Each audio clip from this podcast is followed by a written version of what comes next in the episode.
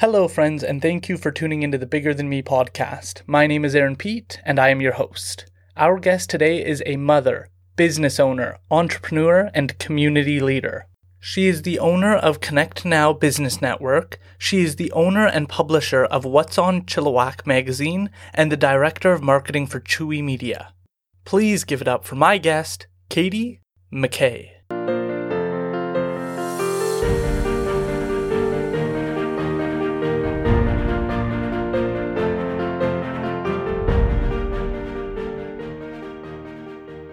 And we're live. Katie McKay, it is a pleasure to have you on. You've been on Chill TV and lots of different channels. So, could you give us a brief introduction? Hi, so I'm Katie McKay. So, I'm the owner of What's on Chilliwack and Connect Now Business Network. I've got a mom, I'm a mom to two kids. And so I'm nice and busy, but uh, really getting more and more involved within the community. Well, let's get right into that part sure. then, and let's talk about how you balance having a family and running so many different businesses. I don't know. It's one of those things you just kind of do it. You know, as things come up, as challenges come up, you adapt to each thing. And um, I really started my entrepreneurial journey when I was pregnant with my first. So it just all built at the same time and became quite natural for me. What was that like to take that to take that risk and to put yourself out there like that? it was it was interesting. It was definitely definitely a challenge, but I didn't really realize it until I took a taken a step back and went, "Oh wow, I am doing a lot." And you know, when you're in the thick of it, you don't always see it yeah so as my my daughter was growing up it just became a part of what we did. You know she came to some meetings with me but it just became a natural thing for us. Even though looking back at it it seems a little crazy. Yeah what was going on? What made you take that leap and start to work for yourself rather than so my husband at the time owned chewy media. So it's a website design and development company locally here. And I was on maternity leave and I was watching what he was doing and I said, Oh, I know how to do some of these things. Let me help you. And so I started talking to clients. I started doing some of the changes within the business and taking on some of the smaller projects. And I just grew, like I just learned as I was going. So then by the time she was born, I realized, oh, you know what? I don't want to go back to work. I'm not, I'm not going, okay, I guess I'm not going back to work. And then I just never did. And so I just took that opportunity and I I stayed home with her and was able to just kind of have the two coincide together. But I, I call myself an accidental entrepreneur because it's obviously something that I'm very passionate about and that I love so much. And it just gave me that opportunity that I didn't think would have been there otherwise. Yeah. Yeah, because I don't think that I would have been able to take that leap necessarily or had the opportunity to realize how much I loved it without that little bit of a break. Right. So you start out and you just start doing things. What were the little things and where did you feel like your comfort zone was within that? So I've always loved talking to people. That's always been my thing is just chatting with people. And he would he wanted to do the work, right? He was very good at what he did. And so it just became quite natural where he's like, "Hey, can you just answer this email or can you take this and figure out what I need to do for the day?" And this was something that I loved doing anyways, you know, beforehand I had um, been in office administration and those little tasks. So then I started doing the books and I started doing um, just mini client updates on the websites themselves. And then it just grew. And then I started doing sales. And then I started, then we outsourced some of the little projects and then I sold more. And uh, it just, it just evolved. Wow, that is awesome. Can you tell us more about Chewy Media just so we can have a better understanding? Yeah, so we do website design and development, uh, SEO, so search engine optimization, helping businesses get out there online, grow their business, and be found. Yeah. So that was our our passion behind that is uh, just helping people be seen online. Yeah, because I imagine that most businesses, when they're starting out, they probably that's something that they want to prioritize, but their passion might not be there. For example, like Bill, who runs the butcher, his mindset is probably not on how oh. to optimize like exactly. these search engines. What has that been like to have those sit down conversations and go through that with people? In the beginning, every client that comes to us goes, I don't know where to start. And that's why we're doing what we're doing is because people don't know where to start. They need to spend their time focusing on what they're good at like he needs to be focusing on being a butcher. Yeah. Right. And then we can take on the online side of things where it is helping them grow their business online. Yeah. And then, you know, your your online, your website, your marketing, it's a part of your sales team. And people don't really realize that. So when I sit down and have the conversation, people end up being actually quite relieved because it's like, oh, okay, I don't have to worry about this.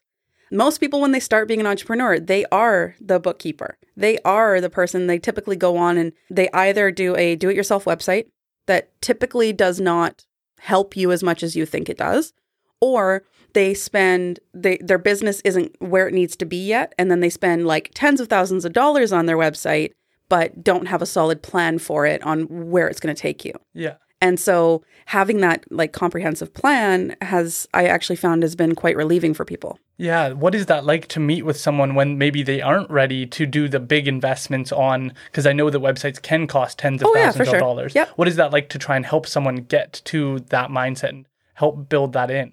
Um, so a lot of it is uh, trust over time, helping them like l- change little things. So if they've got a website where it's like, okay, you're doing this yourself, that's fine. Here are some things that you need to do that's going to make a difference for you. And then when they're ready to invest, so I just had somebody um, sign on for a site, and she and I have known each other for five years, but she just wasn't ready. She wasn't at that point. And then it came to a point where she's like, oh, I need to grow. And this is how it's going to happen. So we were able to be a part of her growth plan Yeah. which I thought was really like I loved it. So one of the things that we've done is yeah, you can get our website with us for like any like any price, it's custom. Or you can do a leasing option where we'll own it, but they can sign up for just a monthly fee and we'll maintain it for them, but it's still a custom site for them. Yeah. So, So it makes it more affordable when Yeah. they're starting out. Yeah. Yeah. So, So, that we can work like work it into part of their marketing budget. yeah. Yeah. Can you give us an idea of what that looks some businesses that you have worked out with and we can get a better understanding of that side? Oh, well? we, well, we've worked with a lot of different. We don't niche down specifically because I work with like the clients. So we've got some counselors, and the person that's just signed on that I was talking about, um, she's a dog walker. She does like pet sitting or coming in, and um, her business grew with COVID because she takes pets to the vets for you. She'll come in and take them and and help you through that, so that you don't have to worry about it. Wow. Yeah. So that was something where she's like, "Oh, okay, I need to I need to grow now." And so we built the website for her and we're in that process of helping her through that. And you know, we've got some people that are in construction and as we've grown with them, they're now doing home building. So it used to be like they would do additions, they would do some smaller renovation projects, and now they're building full houses. Yeah. So their website has grown with them, which is why I like having the maintenance packages that we do. That is so cool. Yeah. That dog walking thing is, is such a unique business because that is something where some people have to go to work and Mm-hmm. it is a big financial sacrifice to take the day off to take your pet to work. Yep. That's a brilliant idea. Yeah, so she'll do that and she will um, come in and just, she does uh, check ins and tuck ins. So if you're away, she'll take the uh, your pet out for a walk before it has to go to bed. So she'll come in, tuck it into bed, and um, then, you know, start the next day. And it's been really cool to watch her growth and development too. Wow, that is so Yeah. cool because you get to experience all these people who put different ideas together and you get to kind of help build them up and I love it. Like no two no two projects are the same. yeah. So when people come and say, "Well, how much is a website?" I don't know. Like we'll talk about it. Yeah. It's completely custom to you. And then yeah, we've got a farm on the Sunshine Coast where she says, "I have acreage. I can do this, this, and this. Where do I start?" And then we can come up with a plan. Wow. Yeah, because everybody's so different. Every person's different, so you can't expect the way that they're going to do every project like the same. It's just it's so different all the time. Yeah, what is it like uh, to work with everyone throughout the? Because it doesn't sound like you're just Chilliwack or just one specific area. You're across kind of BC. You're trying to work with And different in, areas. and, and into Alberta. wow, tell tell us more. it's diff- it's different. I love it. I love it because I like the changes. There's still like the base principles that we follow, but at the end of the day, it's about the person. It's about the business. Where do they want their business to grow? How can we be a part of that growth plan to get their business to that next level? Yeah. Which is kind of how I look at look at everything. It's like we're all growing, we're all evolving. Yeah, And how can we do that with your online marketing too? and so you started out with with moving into that, Yeah. and then what next? yes, So after my so I have two kids. When I was pregnant with my second, I didn't realize how bad like my own mental health was. So I hit a low and I felt completely cooped up. I felt totally isolated. That was like a big thing for me. And so I started networking and I was terrified. Like absolutely terrified. I walked into the room and I sat like with my friend. I dragged my friend along. I'm like, you have to come with me and we sat at a table by ourselves and hoped nobody would talk to us, which is like super ineffective for networking. Like it didn't work. And I just I realized, okay, no, there's people that are interested in what I'm doing. I gotta go. I gotta go. I would go and like bawl my eyes out in the car. And so that was about five, three, five years ago now. And I have people coming up and saying, I had no idea. Like that you seemed so strong. And that's kind of how things have evolved in terms of like helping the person. Cause when you get to the root of the problem, you can actually help to solve it. So that networking business that I went to, I now own it. And it has like changed me and how I view everything. Yeah, that's Connect Now, right? Connect Now, yeah. Okay, tell us more. so we have nine locations across the lower mainland, and that's obviously changed because of COVID, because it was an in person networking group. And we just can't do that now because of everything. And so we meet online, and then we have growth opportunities for people. So we do, you know, like the summit that we have and things to help grow the business owner because it's not enough to just have a business plan in place. You want to, you need to. Um, so we'll help people with that, but we want to make sure that the person behind the business is okay. Because with Chewy Media, yes, we were doing well, things were good. And then once I started taking care of myself and changing how I viewed things, my business quadrupled within six months. Wow. Right. So because I was looking at like me, the person, I was like, oh, okay. Because I was giving everything to the business. And then when I took a step back and I'm like, oh, but I can't, I am the business. Okay. So taking that step back and realizing, okay, let's let's reassess how this is done. And so now that's how I help like business owners. So within Connect Now, one of our meetings is what we call the power hour. And we do mental health for entrepreneurs. And what is that like? Because I imagine that that's a huge issue. Because even when Bill was on, he was our previous guest. Yep. He was talking about how he did something like 118 days straight of just work from like 6 a.m. to 6 p.m. every single day. And then mm-hmm. he basically had a heart attack. Like, and Yep. he had to face that. Yep. So I imagine that that is a common problem. What is- mine mine was burnout. Mine was putting so much pressure on myself.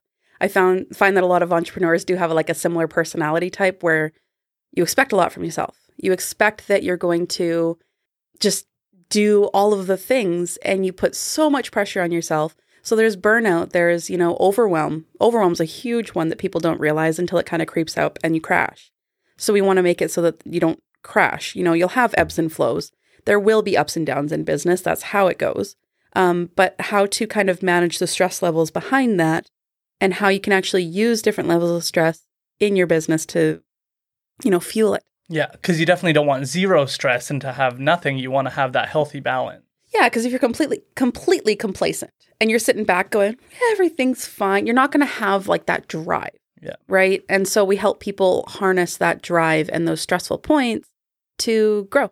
Wow. And so let's get back to it. You're you, so you started Chew, you were Yeah. working with Chewy Media Yeah. and then Connect Now. Yeah. And how long have you been doing that for? Three years. 3 years. And Yeah. what is that development like cuz you said you started you attended and then you you've taken it over now. Yeah, I, I bought it uh, back in early 2018. Wow. What was, what gave you that confidence? You were just taking it over slowly. Yeah, so I became a leader of the Chilliwack location shortly after becoming a member.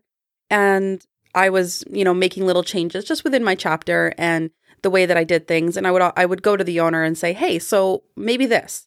And she eventually approached me and said, "You know what?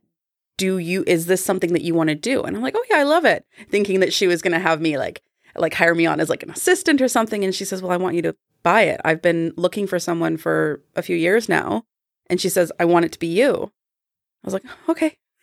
and so I was terrified at first, absolutely terrified at first, but it was the right move. And I've like, I'm, I'm so passionate about it because like I thought that I could do it on my own. And then I realized I couldn't. So part of my growth has been the people around me. And I get really amped up helping other people. Like that just makes me feel good. And so I've grown because of that. Yeah. So Connect Now has evolved into more like helping the person behind the business and making those connections and those relationships because then you want each other to succeed. You help each other through the problems. And then I started talking about the issues that I was facing. And I went to one meeting and my hair was a mess. And my daughter, I don't even remember what she did, but I knew that I was completely frazzled. And I said, "You know what? Business kind of sucks today. I don't I don't love this." And someone started crying. She's like, I'm so relieved to hear you say that. And it just snowballed. Like the conversation just kind of went from there because I realized, oh, it's not just me that has days like this. And those people who had always seen me put on this face and always seen me so strong, when I started saying, no, no, no, like after that meeting, remember when we met together? I went into the parking lot and cried. So I've had those days too. And it was like a weight was lifted off their shoulders to know that they're not alone. Wow. That's just amazing because I do think that that is the case that when you're working on a project and you're trying to grow it, mm-hmm. your mindset is not about what your priorities are. Yeah. And I do also think that coupled with that is that most people when they're working on a project, they don't realize that they are the the energy behind it and that they are the product because for me personally, like Beyond Nutrition is one that I talk about regularly because to me, the product isn't Beyond Nutrition. If I'm trying, it's because you can have a nutritional store anywhere. Mm-hmm. The difference is him and his outlook and his approach. And so I imagine that that comes up a lot oh. where the mindset is what you're paying for and what you're investing in. So, and then people have mental health issues because they're putting everything they have into it, not realizing that they need to be healthy in order for the big seed. Yeah. What is that? Well, think like Chewy Media. We're a website design company in like the lower mainland near Vancouver. We're not the only one. And I actually had a, a meeting with somebody who is also in the web development field. I've had two meetings with two other companies this week. And because there are just some clients that I've realized I don't want to work with. There was one client in particular, he just, it, it was a bigger issue because it came down to just respect, blatant respect. I'm a female entrepreneur in a male dominated industry. So that brings on its own challenges for sure. And I said, look, like, I'm not the right fit for you and I was able to send him to somebody else that I knew would be a right fit because I built that connection even in the same industry. Yeah. Because when I like having that competitive mindset doesn't help anybody. So if you can collaborate and work with other people, uh, it's just so much. It's just so much nicer. yeah, and I, that's be, that's been a running theme in the podcast as well. Is I've heard a lot of people say that these people might just not be the clients for me. I've heard Brett Cantella say that, and Johnny say that, and Bill uh, recognizing that there are some people who are just not the right fit for what they're working on and being able to have that humility and say i'm not going to have all the customers in all of bc like i'm not that's not my goal it's to work with specific individuals i used to try to take on and like meld to every person so in the beginning it was tough because like I didn't know about that balance. I didn't know it existed. It was like, well, Jeremy's really good at what he does. Like he can't of course he can do anything. Does he want to work with the people that have $10 a month? No. Like that's just that's not our client, but maybe we can help them in other ways. Maybe they can get some free tools from us that we're already providing, or like we can have a chat once in a while, but we're not going to spend hours upon hours upon hours building them a site because it wasn't beneficial for all parties. So it was interesting. Um, earlier this year, I started working with a client and I realized, look, it just wasn't a good fit. And when I released that energy of like the the client that I didn't want to work with, right after that, I think it was within a week, I got like our ideal client. Like, absolutely what, like our avatar. We had like down to the age, it was the, the exact client that we wanted. And it was really an eye opener for me that like what you put out, you receive. And so I was putting out that look, I didn't want to work with clients that didn't respect me. I didn't want to work with clients that, you know, questioned absolutely everything that I did on like a, a values level. That wasn't for me. So releasing that and then I got like the exact client that I'm like, "Oh, everybody's happy." Like they these clients are thrilled. We're happy. It's just a very good relationship because I put that out there. Yeah. But it came from me.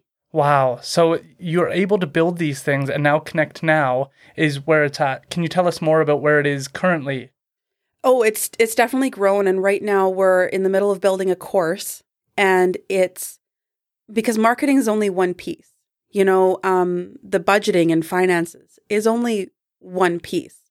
So we've been taking what people have been struggling with and we're putting it into a, a program that people can do. And it's like, okay, here are all the different things that you need. This is what it comes down to is only these six things. Here you go. Let's help you. Yeah. Let's meet you where you're at. Wherever you're at, it doesn't matter if you're just starting out or if you've been in the industry for 10 years. These are the six things. So let's meet you where you're at to help you grow. And uh, COVID has definitely changed some things. You know, we were about to open up a couple no- locations and it it just we had to kind of take a step back and we realized what was important to us in that was the people helping them grow their business. Yes obviously we want to meet back in person and i'm so excited for when we can but the online ones has been nice because the way that we've set it up it's not you can't it's not just like one person per location. One person can go to all locations and so you get to meet people that you wouldn't have met otherwise so we've got people from the Vancouver location that typically go there that are coming to the Chilliwack meeting and they're meeting and getting acquainted with people that are not in their vicinity. And so it's really interesting to see how people are developing. Can I ask what is the cultural differences that you might notice because people from Vancouver are obviously similar. We're all from BC, but we're going to have those subtle differences. What has that been like to kind of watch? Uh, it has been very interesting. So I kind of I kind of joke that Vancouver is its own entity almost. People in Vancouver are much more like business, business, business. Let's get it done. What am I getting for this business? And you'll get still people that want to like help, but I find that you know our mission Abbotsford Chilliwack locations are there's a massive community feel, which I absolutely love, and it's we're now taking that from these locations and because we're going to all of the other locations it's just it's spreading. And it's really cool to see like that collaboration mindset working.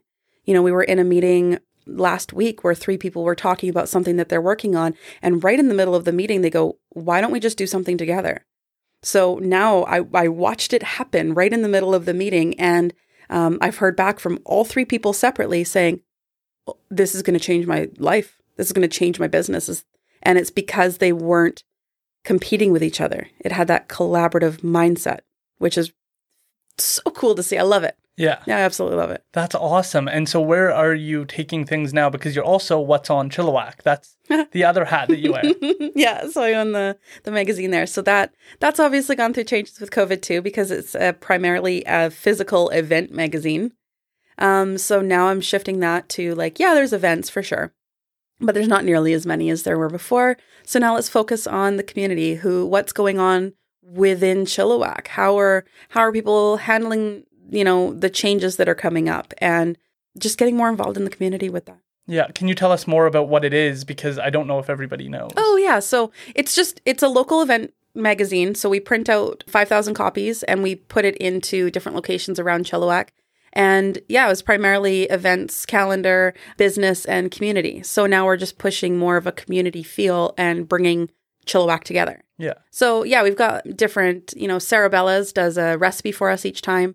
And so it's just different companies within the community kind of coming together. Can you tell us about more of them? Sarah sounds great. Yeah, so Sarah Bella's is in there. Um, I mean, we've got a couple of like Kauri Chiropractic they're in there and they're giving some wellness tips that are in there. On the cover, we always try to get like something with the theme, something with the season. So in the um, October November issue, nope, September October, like September October, there was the Chilliwack the corn maze. Yes, and so we put they had carved out thankful with a world and hands holding, and so we put that on the front cover because it was just it felt it felt right, you know, like that was what the community is is we're we're thankful.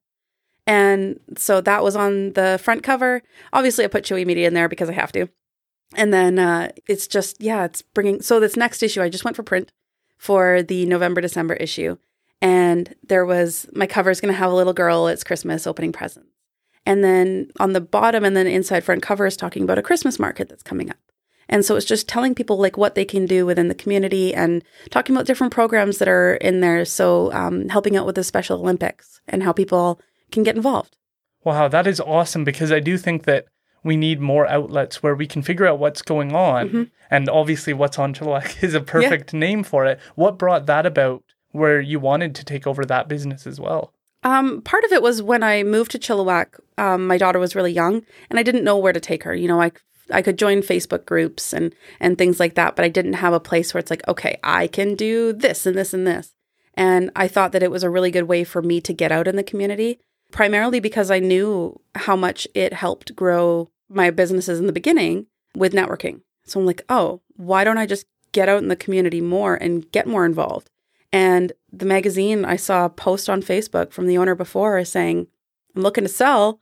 I was like, oh, okay. So we had a chat and it was just a really good fit for everything else I was doing anyways to kind of bring it all together. Yeah. Wow. So you're managing all these different different projects all the time and you have children. What has that been like to try and balance all of these different hats that you have to wear coupled with having children who are learning about all the hats?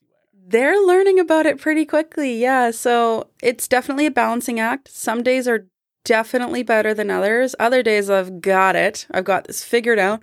It comes down to routine and it's so different for every person. And for so long, I had thought, I need to be up at five. I need to be doing this. And I found that I'm actually the opposite. My ideal, I love staying up late. That is my prime time. That is when I get the most and my most effective work done.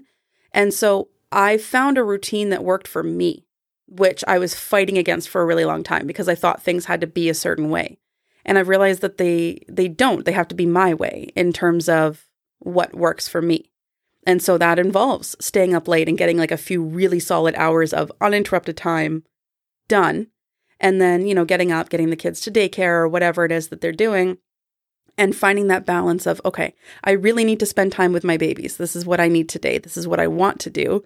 And then this is going to be time for work. So whether it's balancing out um, with their dad or whether it's, you know, today, like right as we're recording this, they're at my mom's.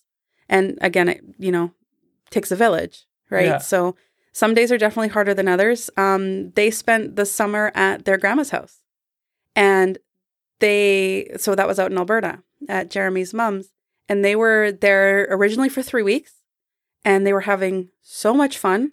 So that three weeks turned into three months. Oh my god. I know.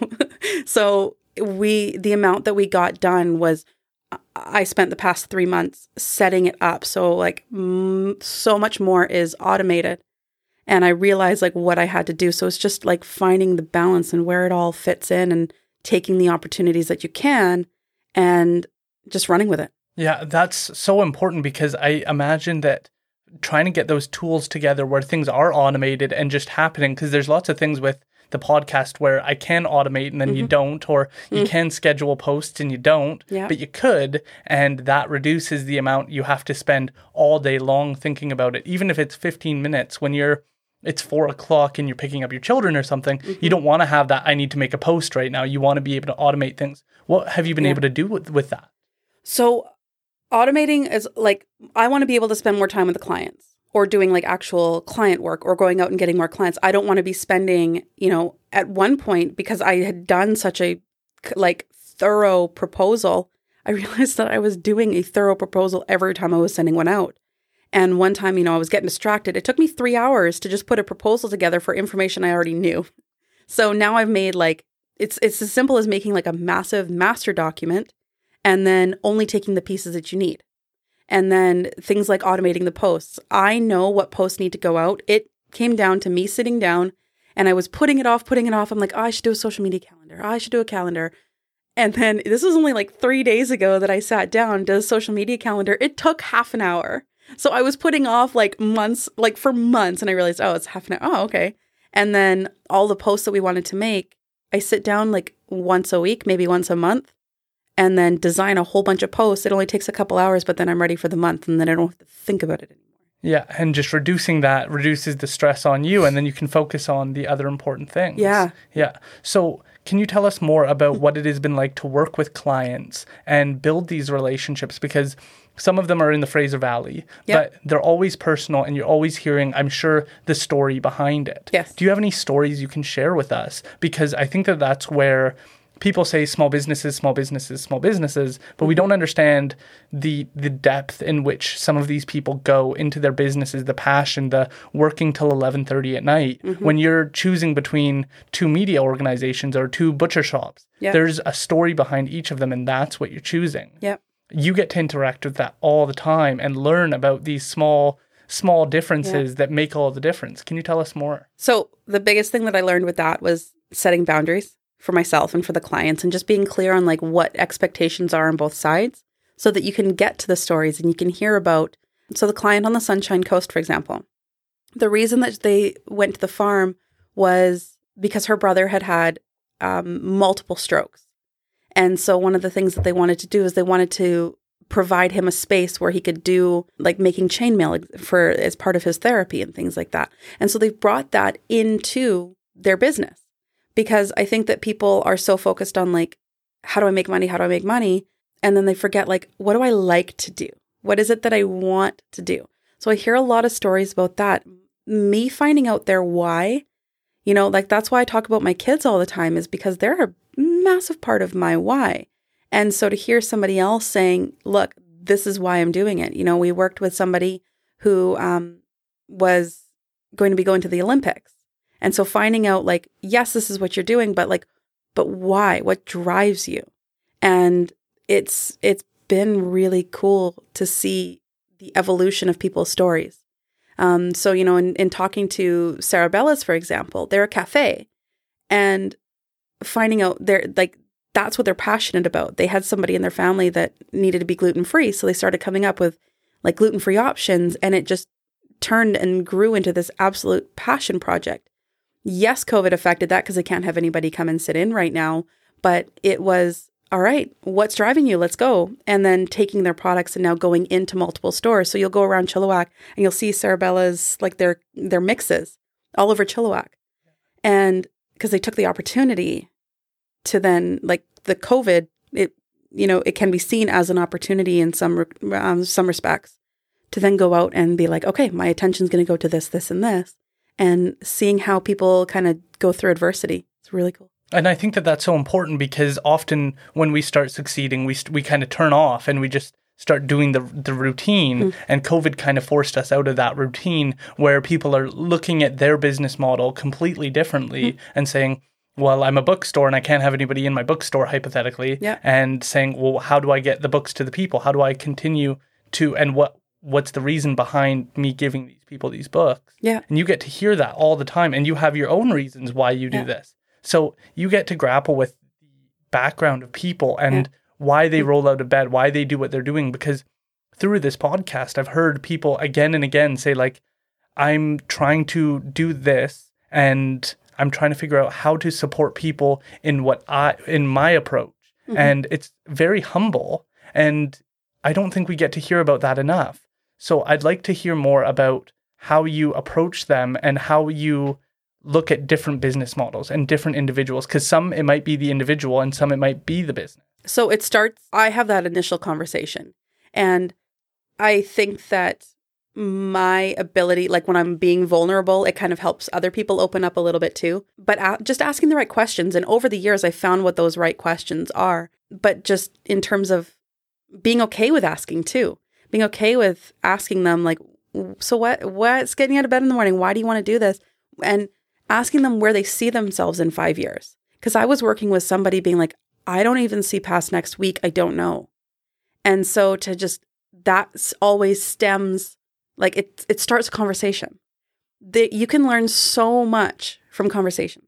You know, you know this with the podcast, how much you can just by by talking. And that's where I I start with every client.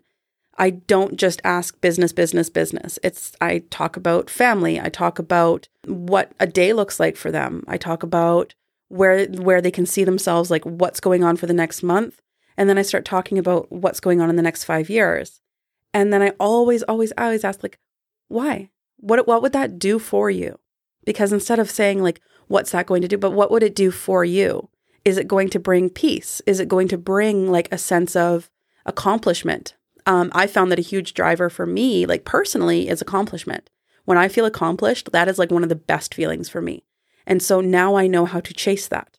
I know how to chase that that feeling of accomplishment. And it's so different, like the values for every person. So finding out what those are and helping others find that within themselves too. Because so many people are like, they've got their blinders on, they're in this bubble, they can't, they're not even looking up to see what's outside of their bubble. And I would just want to help people like, look up, look out, see what else, see what's out there. Yeah, and re-establish why they're doing what they're doing. Yeah. Because going to the five year point, it's so common that I will ask people like, well, where do you see yourself in five years? And a lot of my friends in five years, hopefully they're looking at houses, looking at mm-hmm. committing in a relationship, and these types yeah. of things. And their answers are so broad and so nonsensically like, well, you could say that in 10 years and in 20 years Yep. that it's not specific enough for you to go and chase it. Where for me personally, it's like, well, law school will be done in two years and then I'll Yep. be able to start a practice. And you can set up these plans, but people for the most part seem to prefer leaving things in like the ether of maybe eventually one day I will accomplish something. Mm-hmm. And so that's something that I imagine you run into all the time where people are like, their five year plans is so broad that they have no idea whether or not it will actually occur. And I think that that makes sense because we don't want to be disappointed if it doesn't happen. If in five years we said we were going to do X and it doesn't happen, we feel bad about ourselves. But if you don't set the goal, you can never accomplish it because you don't even know what the goal is Yep. What is that like for you to sit down with someone and they're like, well, I want to be like a mega corporation in five years? And it's Yeah. like, well, let's set reasonable, real goals. Well, and at the same time, you know what? You want to be a mega com- corporation? All right, here are the steps that we need to do. yeah. Is five years realistic? No? Okay, well, then let's just re like reassess it. So, like, I relate it to going on vacation, right? You might want to know like where you're going. You might know that you want to go on vacation, right? We all want to go on vacation. It's 2020. We need, we need a break. But if you don't know where you want to go, how can you plan the steps? You know, like you want to go to to I don't know, to you want to go to Europe, right? Well, you need to look like what in Europe do you want to see? Where is it that you want to go? How long do you want to be there for? What does that look like? What is the cost going to be? And then you can map out. Um, but I think that people are so big of like, oh, I want to go to Europe. Man, wouldn't that be cool to go to Europe? And then they don't take a look back at like, oh, I would, this would make me feel really good to go here. How would I feel with that? Because people don't want to get in touch with their feelings. They, people avoid it. They're like, oh no, but in business, it's business, business, business. But as an entrepreneur, you are your business. You have to get in touch with how that's going to feel for you. Um, so going to Europe, yeah, you got to have the big goals, have the big dreams. Absolutely, go for it. Let's figure out how to get there. Let's chunk it down and look at the steps and realize like, okay, is is 2 years enough? Do you need 5? Do you maybe need 10? And then I also will set smaller goals. Because if you're only if your only goal is to go to Europe, but you have like not even started saving yet, like set smaller goals, get excited about those goals so that you're more invested in the process. Because if you're not invested in the process, you're not going to care about it. You're not going to be able to save the money. You know, it's it's not going to matter if you're spending out money here, here, and here because you don't have that same connection to being like, oh, okay, no, I want to save this because I want it for Europe. You know, and every little bit counts towards going to Europe. And uh, I also like think about the pilot. So, for example, the pilot knows that they're going here. X is their destination. And when they're flying, there's going to be wind. There's going to be things that are going to get them off track a little bit, right? And there's going to be, you know, you're going to maybe have to go to higher ele- elevation. You're going to have to maybe take a little bit of a detour and take the longer way. But their destination is still the same. But if they were just flying and they were going off track a little bit, but they didn't know where they were going back to, you can just fly and fly and fly, right? You're going to end up in the middle of the ocean. But knowing that, okay, no, that's our destination, even though we need to reroute a little bit, that's okay. We're still going to the same spot. I still have that destination in mind. So as a pilot, you want, like you're in a, if you're in a plane, you want your pilot to be able to take, you know, straighten the course a little bit. You're not going to want him to go, well, I went off a little bit. Sorry, guys. Like you're, so I want people to put that same trust in themselves that they know where they're going and that they're going to be able to get there. Sometimes it just takes a little bit longer. Sometimes you're going to go off the path a little bit, or, you know, five years might take six, but it's still there. You still know where you're going, and that's okay. Yeah. Yeah, that's got to be so wild to talk to people and have them coming to that realization in your office while you're having this conversation and having to grapple with the fact that most people don't want to define those things. And it can be difficult because it can be so discouraging to realize that the goal you set when you started the business of having all these clients might be farther off, or the profits that you were looking forward to might be farther off. Can you tell us more about how it is that people approach those things in terms of growth and in terms of sacrifice? Because I know a lot of businesses sacrifice large profits in order to, to stick to their mission. What is that like to to have to go through with someone who might say like, "Well, I could do that, but I'd be sacrificing my brand or I'd be sacrificing my interests." Um, I think that it comes down to values for each person. What would that do for them? Because some people that would work really well for them because money is maybe not a driver for them. Um, but what I would like, I would look at is okay, is it the money that's the driver? What would the money do? It comes back to what would that money do for you? Yes, you want to grow your business and you want maybe like don't hoard your business money, right? A lot of people do that. They are scared to spend it because they're not sure when money's coming back in. So we come up with like, especially with that course that we're doing with Connect Now, there's a part of that is how to effectively plan your money so that you can grow your business. So not to be scared because fear is huge for every person. Like whether they realize it or not, like fear is a like a driver. So people are scared to spend the money. They're scared to look at anything other than what the end goal was. So it comes down to the conversation. I will broach like a what if all the time. And we look at all angles. And I've as I've grown too, I know how to ask like different questions, I guess, to kind of help people see what's important. So for example, with SEO, we're not going to be able to get you to the front page in a month. A lot of people expect that. They come to us and say, well, I'll just be in the front page like next month. Like, no, no, no, no, that's not going to happen. So, setting realistic expectations and saying, look, we'll get you there in six months. And then a lot of times we'll get them in like three or four. And so they're really excited. But we say six months to set like a realistic expectation. And so I do that with myself too, to be realistic and fair. And if something like, if I say something's going to take an hour, I allocate two and then oh i've got extra time. Like there's, there's some projects that i can work on. But just being realistic with like time blocking and figuring it out and helping clients do the same thing. Can you tell us more about that? Because i'm i'm very novice when it comes to those types of things. So how does that work? How do you have to approach seos and other things that you have to approach? In terms of like growing like so when you say it takes four months what what causes that um, algorithms, Google, they're always changing. They're always changing what they're looking for because what worked 10 years ago, for example, is not going to work now. So, what people used to do 10 years ago is they would have a page with a white background and they would put white text, and it would just be every keyword that they could possibly think of, like tags for like half a page. Now, Google sees that as spam and will actually not show your site as much. So if you start doing things on your site that Google likes and sticking up with their algorithm, you're going to show up more in Google searches. So you're going to rank higher because people aren't going to the third page of Google when they're searching for something, right? Nobody has that patience anymore. They want first page, they might want second. Most often, people don't even go to the second anymore. So you want to make sure that Google is able to read through your site, know what it is that you do, and know that that's a relevant thing for the people that are searching. So um, it takes time. And uh, a lot of people, we're living in a society right now where it's very immediate. People want things like right away. And so to just manage expectations of like, look, like it'll get there. You know, we're doing all the right things. Here we can tweak it if it's not working as quickly or if it's we need to just make adjustments. But yeah, making course correcting, making adjustments along the way. Yeah.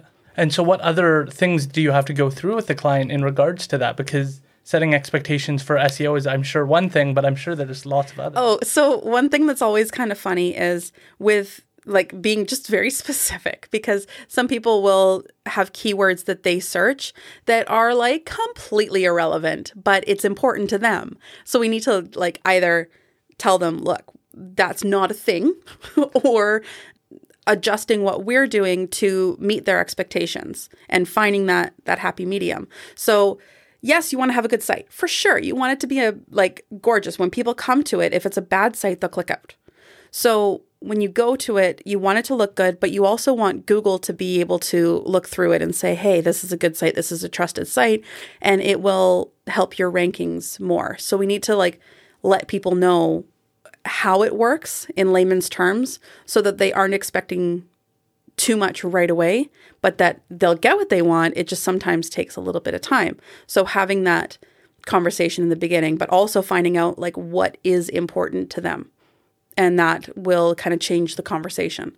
Because if we're doing something that's important to us or we're doing something that we think looks really good, it might not to the client. Yeah. So to be able to find out what that looks like for them, because it's just so different for every person. We had um, one client where we put, um, then this was you know, before I found out like some of the questions that I needed to ask. But this was my favorite site. Like Jeremy did an incredible job. I was stoked to show the client.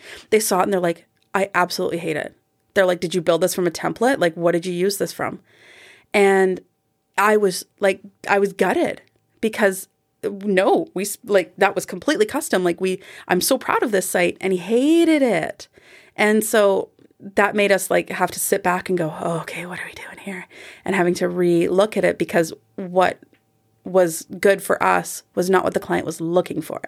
And so we just have to kind of like temper expectations. Yeah, that sounds similar because I had David Shearer on who he's an artist and he, he made this really good comment where you'll see like a great movie poster Yep. and you can definitely see when somebody did it wrong and when they did it right but like layman's people like me i have no idea why i didn't like it. Yeah. it's just didn't like it. Like Yep. so can you tell us more about what a website is in terms of what you're looking for that might appeal and not appeal? Because i definitely know i've gone to websites i don't like. But what it is what is it about websites that can have pros and cons and that can put people off? So, So, easily first of all, if you've got a video playing, stop it because people will click out if they hear sounds. People just click out. So, if you have a video, just mute it so people have the option of turning that on. But it's just a design trend right now is like clear and crisp. And I think that that's what it is for everybody. They want to go, they want to be able to look at it, know, like, go there and like look for something in particular and have the website jump out and say hey do this because if you have to search too long or you don't quite know what you're looking for and the website just doesn't just say it it's going to be confusing. So like for Connect Now, we have to have like you know business networking or on the uh, for what's on Chilliwack, you want to be able to say this is who we are, this is what we do, and if people get confused, they're going to want to click out. Um, so design trend right now, you know, big bright pictures, um, not a whole ton of text because people don't want to read much. It's just clean, nice, pretty, but also the functionality being there and laid out properly. Because if it's too cluttered, people are going to go, "Ugh, I don't like it. yeah. Is there like meta themes that you have to deal with? Because it kind of like what I imagine is that for small boutique businesses that Mm-hmm. are on the front end, they're going to have a very different goal than like a construction company. Oh, for sure. And so, do you have like different areas in which you have to approach things very differently? yeah, I mean, it comes down to their goals and what their goals are and what they want the site to do for them. So, you know, that kind of comes down to like any sort of like coaching or where are you at in your business? What is it that your goals are? What do you want clients to do when they come to you? And that will depend on whether we're getting a, an opt in so that they opt into a mailing list, or whether we're pushing a program, or whether it's just we're just trying to funnel people to the contact page. Um, it's all done differently, but it's still every site has like the same this is the homepage. This is kind of like a snapshot of everything. There's always an about because people right now want to get to know the person behind the business. They want to know who you are because there are so many different people that you can go to for the same thing. You want to know the story. So having like a really solid about page that shows who you are is something that should be on absolutely every site like company history, background, who you are, why you're doing it, your driver, just to humanize the site a little bit. Because the site is like a one stop shop, essentially. It's going to be that central hub for you, but people want to know who you are. And people are starting to lose interest in that business if they don't know who the person is that they're going to be dealing with Yeah. because people want that personal connection. It's why I'm so passionate about Connect Now. It's why I'm so passionate about the magazine is because people want to know the the person and who it is that they're working with because people care about people. They do business with people, people who they know like and trust. And so that's why you know, gaining those referrals and from just from having conversations and people that you know. Yeah, that's so cool because I think that often during COVID, we've kind of switched over to wanting way more local and being more focused on tr- trying to build relationships. I mm-hmm. mean, I'm not going to talk about Amazon Prime because I think that, that also went up, but I think that that movement has really taken a foot and you've been doing this way before COVID obviously happened. So did you notice big changes in what people were looking for when the COVID kind of hit? I noticed that people were really scared in the beginning to spend any money because they didn't know what was going to happen. They were, people were just like backing out of like, for a website, for example, like we had a lot of people say, I, I can't spend money right now, which I thought was really interesting because it's like, but everything's online. Let's go, let's push it. Right. And like I said about fear, fear drove a lot of things. But then once things, once people started getting settled into a little bit of a new normal, I guess, I don't know what that word means anymore. But once people started to kind of find their groove a little bit, yeah, they're looking at, okay, what can I do locally? What um, businesses can I support? And you know, when I talk about Sarabella's, for example, you know, they started supporting more in the community or I did a huge spring clean and it was like, okay, I can go and donate all these clothes to Wilma's, the transition for um, domestic abuse survivors. Yeah. And it's like, okay, this is what I can do locally. I'm not just dropping it off at Value Village, right? It's who can I support?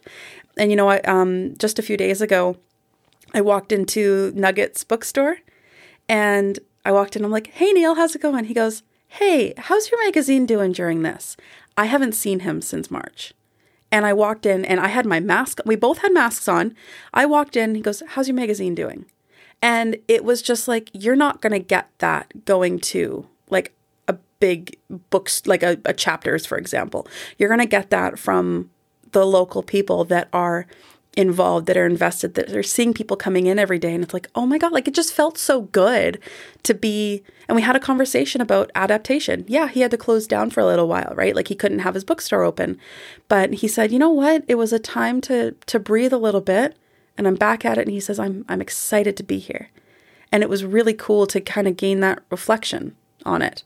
Um, and just seeing how people are adapting and how they're overcoming. And um, uh, luna float for example, she, um, I mean, she just had a baby, so it's it's really cool. They're doing their like anniversary like right now um, for their three year, but it was really cool because she started taking in um, donations for a nurse fund so that she could give floats to nurses and healthcare workers, and how many people like they bought one for themselves to use when when she opened again, but that also donated to the nurses fund so that local like my, my sister took advantage of it. She says that it was the one of the best experience, one of the best things that would happen to her during all of that. The especially during like the insanity in the beginning when it was so scary.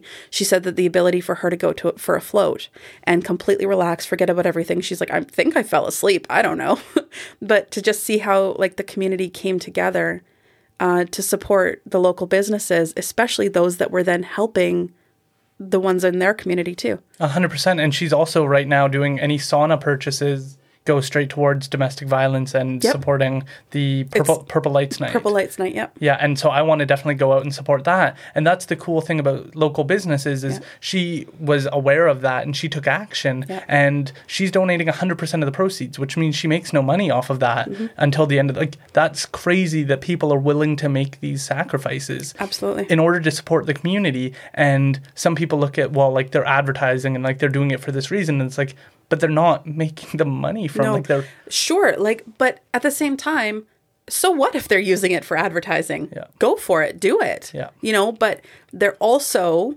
helping the community. They're helping the people around.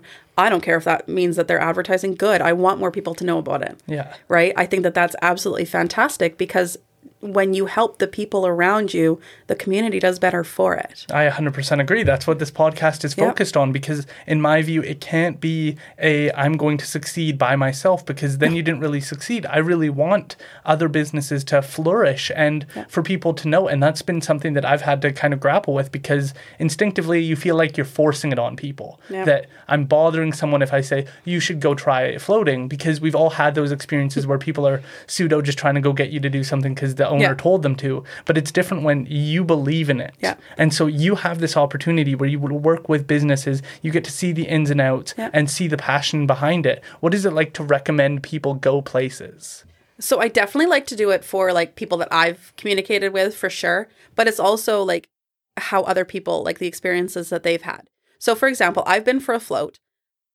My brain doesn't turn off. So I was laying in there and I was like bouncing off the sides of the walls and I was like I was just playing in the water for an hour. So, but she has a NeuroSpot chair and I went into that and I fell asleep. So I call it my nap chair. So I can talk for so long about the nap chair and how much I loved it. Um, and then I can talk from like my sister's experience with the float and how amazing that she felt. So I really like talking about like my my personal experiences, which is why I try to meet more people because who knows who's out there. Um, but what's really nice is I get people coming to me literally right before I walked in here. Um, a friend of mine said, Hey, we were talking about a financial planner. You had mentioned her six months ago. Who was that? And I can say, Oh, it's, you know, Cheyenne Gulliker. Like, this is who I deal with. This is who I absolutely recommend. And I was able to to pass her name off and I know that everybody's going to be happy. And if they're not like if they're not a good fit, I know that Cheyenne, for example, is going to at least find something that works for them. And it just makes me feel good to like because when you're giving a referral, you kind of you're putting your name on it, right? It so referrals, you want to make sure that you're doing something that you know is going to be solid. And so yeah, putting your name out and just getting out there and meeting new people and being able to put your trust in it and then it's always reciprocated. Right? It's always it comes it comes around full circle. Absolutely. With the people that you can actually believe in and trust and that you've put yourself out there for th- every time Yeah. when you have that confidence in them that you're willing to refer them Yeah.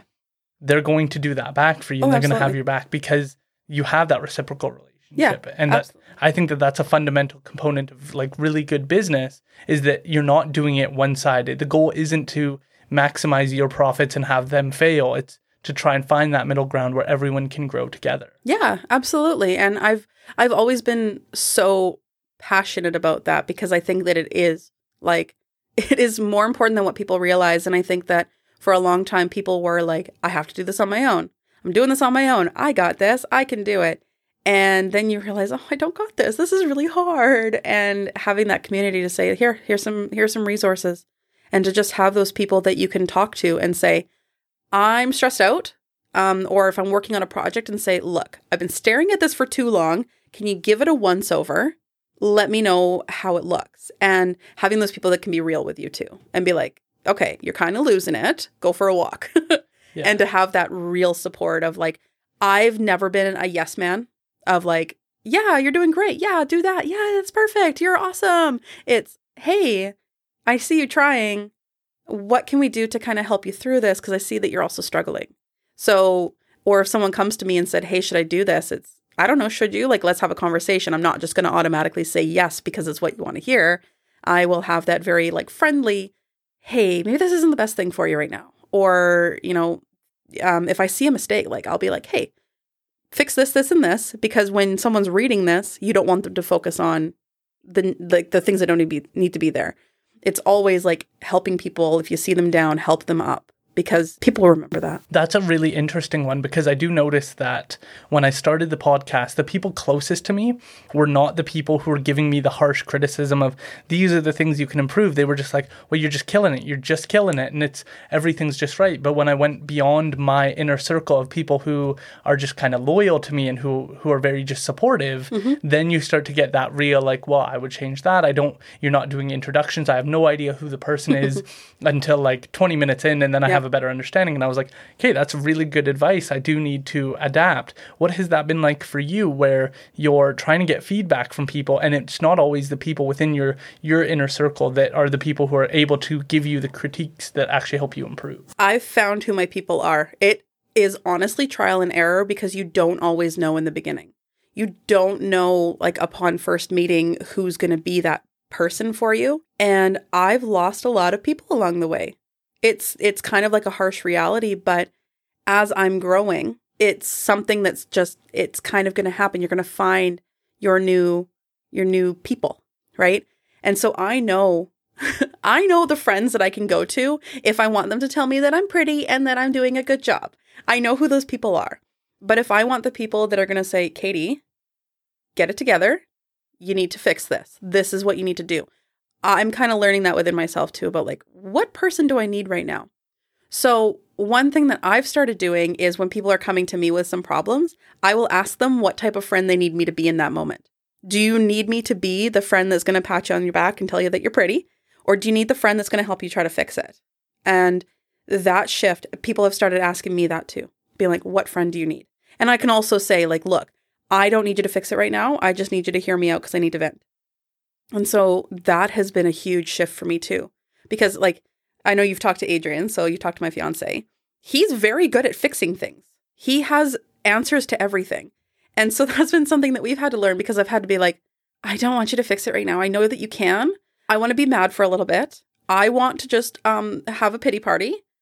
let's circle back to this soon. Then you can help me. But right now, I just want to whine and complain and be mopey. He's like, okay. And then we'll fix it later. But I've had to learn what it is that I want in those moments too. Yeah. And that's a difficult one because instinctually, like we all want to fix the. Pro- it's not like you're mm-hmm. against fixing the No. problem and you want to live there forever. Yeah. But it's that moment of like this just happened 20 minutes ago. I need a few minutes to I'm decompress. grumpy. yeah, exactly. So I also wanted to ask about what success you've seen through this because I think that it would be really interesting to hear where a client maybe started and mm-hmm. then where they've gotten to over time being able to work with you and have those things fleshed out over the course of working with them. Yeah. So, for example, like one of um, the construction company, for example, they started out with like some renovations and they knew that having an online presence was the way to go. The way that they have grown and developed over the years, that like they're building full houses now. It's like that's a huge, huge leap. I'm working with one client and I also do a little bit of like personal coaching with her as well. But to see one client that went from, I don't know what I'm doing, I don't know where I'm going, I don't believe in myself, I can't do this, to two days ago, I saw a Facebook status being like, you know what? I can do this. I've come so far. This is what I've done. And now she's making money off of her passion. That is so cool to see. And it takes it takes some work sometimes. It takes some work to to see those changes come to be. And I just I love it. Yeah. It's amazing to see. That's so crazy because I do think that likely entrepreneurs are probably some of the hardest on themselves because they're just pouring themselves into something that they think is going to fix the community or help the community and they're not as worried about themselves and you have to support them in understanding that they have intrinsic value as well. Mm-hmm. What types of mm-hmm. self-care have you cuz we talked about Luna Float. Yeah. Is there ways that you try and approach people through Connect Now to mm-hmm. make sure that they understand how to take care of themselves in like a more holistic way? Because I do think that we all say that we care about ourselves, and like i think a self care movement is huge, hmm. but nobody understands what it means. And for the most part, it just means watching TV and like, well, I'm taking a whole day off, and it's like. You probably shouldn't take just a whole day off just to avoid like if you're watching TV you're not really your brain's not off you're not relaxing Nope. if you're watching like Fast and Furious, Yeah. like it's not a relaxing, I'm taking a nap type of decompressed kind of thing. Yeah. You're in action. Yeah. And so, what is that like to try and talk to people about those types of things? Um, so the biggest thing is that I start talking from my experience, and then it always stems like a full converse, like a group conversation. But with each Connect Now meeting, we do uh, like a learning. They're going to take something away to utilize in their business. So we make sure that there's always a component of like how to be more productive. And every time we talked about being like more productive, that topic always comes up because it's like, well, what would that productivity do for you? So it's little things like don't check your email, don't check your phone the second that you wake up. Get, you know, get up, you know, wake up, be awake first. You know, go go to the bathroom, get a drink of water, then come back and check your phone. Put out any fires that need to be put out if that's what you need to do. And then do a routine. Have a routine where it's like maybe you're going for a walk or maybe it's just that that moment of making coffee. You know, what is it that you need in that moment? So for me, for example, the first thing that I do when I wake up is I go and curl up with my kids and I wake them up slowly so we always have a really nice morning because that to me is more important than checking and responding to every single one of my emails and just creating those boundaries for myself. So it's even little things like yes, I like to work all night or during the night anyways. So I will if I want to send an email, I won't have it send out until the morning because I want to show people those boundaries for myself. And those little steps create a ripple effect. It's people will look at you differently. You're creating those boundaries for yourself and for others. And then you're just being kind to yourself. So I make sure that I always post about like when I'm going out and doing something, doing something relaxing. Yesterday, Adrian and I finished like an entire season of Schitt's Creek because that's what we wanted to do. And we we joked about that used to make us that would have made us feel really guilty in the past. We would have felt horrible about sitting down and watching like an entire season. But we realized, no, we've been working really hard. What do we want to do? It was raining out. We're like, "Ah." so we ordered food, we had it delivered, and we sat down and watched TV because that's what we felt like. And we both both woke up this morning feeling like so refreshed, so relaxed, happy. It's just what we needed in that moment.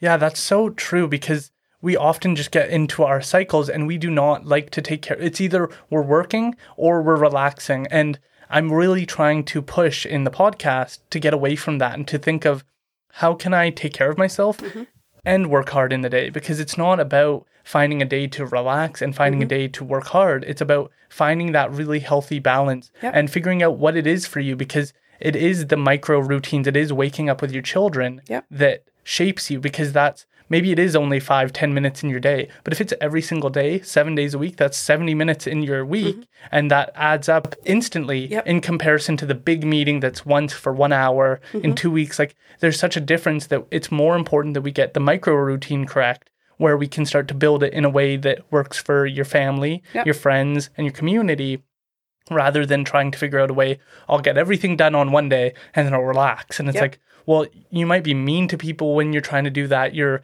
going to be more on edge because you're trying to squeeze every last drop of yourself out Yeah. and then trying to take a breather. And then once you're at that breather, your brain's still running because what else is it going to do when you've pushed yourself to those So limits? So that's where I used to be. I used to be go, go, go, go, go, go, go, go, go, crash. And then I crashed hard. Like I wasn't talking to anybody. I wasn't even able to answer the emails. And it business suffered because of it, because I wasn't being fair to me. So, you know, I want to be able to go so it's it's the literal like like you said, the micro routines, you know, when the kids have to go to daycare in the morning, for example. I make sure that I lay their clothes out the night before and give them two options because he's three and he wants to have his options and feel like he's making the decision. And then I'll make the lunch. And so in the morning, it's not like I'm screaming at them to get breakfast and they're like, just do all the little things while I'm getting everything ready. It's like, no, I can sit with them and have breakfast. We can talk about it. And then it's just a much like that has completely changed our day and it's changed their day too. Um, and I'm trying to teach them those little self care things. So my daughter is five, and so we're homeschooling her right now, just until things settle. And so uh, she has a little desk, and one of the things that she she said, "Hey, mommy, when I finish my schoolwork, can I do makeup?" I was like, "Okay, sure, yeah, yeah, you can do that." And she was stealing all my stuff. I was getting frustrated. So this little desk that was her homework that was my desk, but no longer. But it's now that's where she does her schoolwork. And so we started hanging little pictures for her right there. And then I said, look, like if you're going to be doing your work, you let's go get you a little bit. So I got her like some blush and I got her a little bit of eyeshadow. And now that's her space. And so I walked in the other day and she was spraying her face with like this rose water thing that she stole from me. And she said, Mommy, I'm doing self care. And I was like, Oh, that's so cool. Yeah. yeah, you are. You know, and just teaching her to have those moments. And I've got a picture of her that I'll never forget. It is her just laying on in the middle of the living room. She found slices of cucumber and just put cucumber on her eyes and was just laying in the middle of the floor. She's like, "I'm self-care, mom." I'm like, "Yeah, you're self-care." That's awesome. yeah. So it's just like teaching others like but they teach like they learn from you. Other people will do that too. People want to emulate success. They want to look at what other people are doing and go, "Oh, I can do that too." But I also show people the other very real side of I have a 5-year-old and a 3-year-old that have that both have very strong personalities. And I'm running all these businesses. Some days are really hard. And showing people that it's okay to sometimes not be okay. It's okay to be like, look, this is hard and I'm not doing okay right now. It's amazing the support that will come from that. Absolutely. And I think that that is something that I'd really like to get into because I do think that that is common within people to struggle with the micro routines because people will come home from working like 5 days a week, 7 hours and the the way they walk into their home is never healthy. It's always mm-hmm. because, like, for me, I like being noticed when I get home because I didn't like being out there. I didn't like mm-hmm. having to be around those people or deal with all that stress. Mm-hmm. So I, I enjoy the relationship with coming home to have that homey feel. I don't want no one to notice when I get home. And so being able to develop those those relationships and being able to have those conversations of saying like, hey, like you being on your laptop and not even noticing I walked in, I don't like that. Like Yeah. I need to know that I'm I'm glad to be home. And so being able to develop that, can you tell us more of your childhood and what your development was like? And then we'll get into what it's like now in your home. Yeah. So always, always, always super close with my parents. Like my mom, like she and I are it's we have such a an amazing bond and we grew up like we didn't we didn't have money that wasn't a thing we like mom and dad split and mom we always lived in like pretty you know pretty small houses there was one house where it was like um, i think we had like one and a half bedrooms and half of the living room we, we put a partition wall up so that my sister could sleep in there right? And that was probably like one of my like my favorite places to live which was really interesting because like we've had like really nice houses and there's been times where we've had money and you know it was different because like we were always so so so close. And um that's something that I've wanted to do with my kids too you know like I still I am a grown ass woman and I will still if I'm sad go curl up in bed with my mom because that just like I just feel better. And so I'm trying to provide that same thing for my kids. So like my son is 3, I've like I've already had people tell him when he's sad to like man up. Or when my daughter is upset, you know, she's just being emotional. And you know, I refuse to do that with them. I want them to have that same safe space that I had to be able to share your emotions and share when things are not okay and to show them that hey, you know what? Do you want to just go and lay down for a minute? So when my son is sad and it, everything's just overwhelming, I will pick him up. We're going to go cuddle in bed for a little bit. He's going to curl up. He's going to just feel the calm. And it's so much better than just like screaming at them because that doesn't help the situation. So just taking that time to just like recenter um, was something that was really important for me that I'm showing the kids too, to just be able to take that time to say, like, okay, we're not okay right now. You know, like I always did really, really well in school, but there were times where my mom's like, you don't have to go today. Like, it's okay. Don't put the pressure on yourself. You know, it's okay that you only got 94%, Katie. It's fine. But I would beat myself up. And mom, like, she would teach me that it's okay to have those days where you just don't have to put that pressure on yourself. And those were days that I would like always remember that it's okay to take like those mental health days of not putting too much pressure on because when you take that break, you'll show up better the next day. Absolutely. I, I think that that is the case. And that's why it's so important to take care of yourself so you can show mm-hmm. up with the right mindset. Can yeah. you tell us of any adversity you faced when you were growing up in some tough challenges? Because I do think that when a role model is developing and someone who can emulate for the community, it's about those times where they had it tough and they turned that around. And I think that often we find that in business that somebody was not doing well in their business, then they figured it out and they turned it around. Mm-hmm. Do you have any experiences for yourself that you could share? Uh, yeah. So growing up, so growing up, I always put a lot of pressure on myself. Like I had a black belt by the time I turned seven. I was in a baseball academy when I was um, when I was younger, and by grade ten, I had scholarships. I had at the academy, I had like what are the awards that I won? I won um, top catcher, top academic, top athletic, lifetime champion, a couple other ones I don't remember. Where did you go to school? Uh, Yale and Abbotsford. Okay. So they had a an academy program, like a, a baseball program, worked into it, and I got hurt halfway through and I've never like I've I'm I'm okay now, but I like couldn't lift my hair like my hands up to like even wash my hair. Like my mom had to wash my hair in the sink for me. And I lost my scholarship. I still like I only did the program for like half the program because I got hurt halfway through. I still had more improvement from the beginning to the middle than other people had from the beginning to the end. So I still won all those awards based on numbers. And so I lost a lot of friends. I was like, it was so, so isolating because when I was like in grade 12, I was also like driving myself to the children's hospital in Vancouver to try to figure out what was even wrong with me because it, I wasn't, the pain was like everywhere. It was excruciating and they couldn't figure out why. Like I just, I was in my catching gear. I was running one day and then all of a sudden I just collapsed.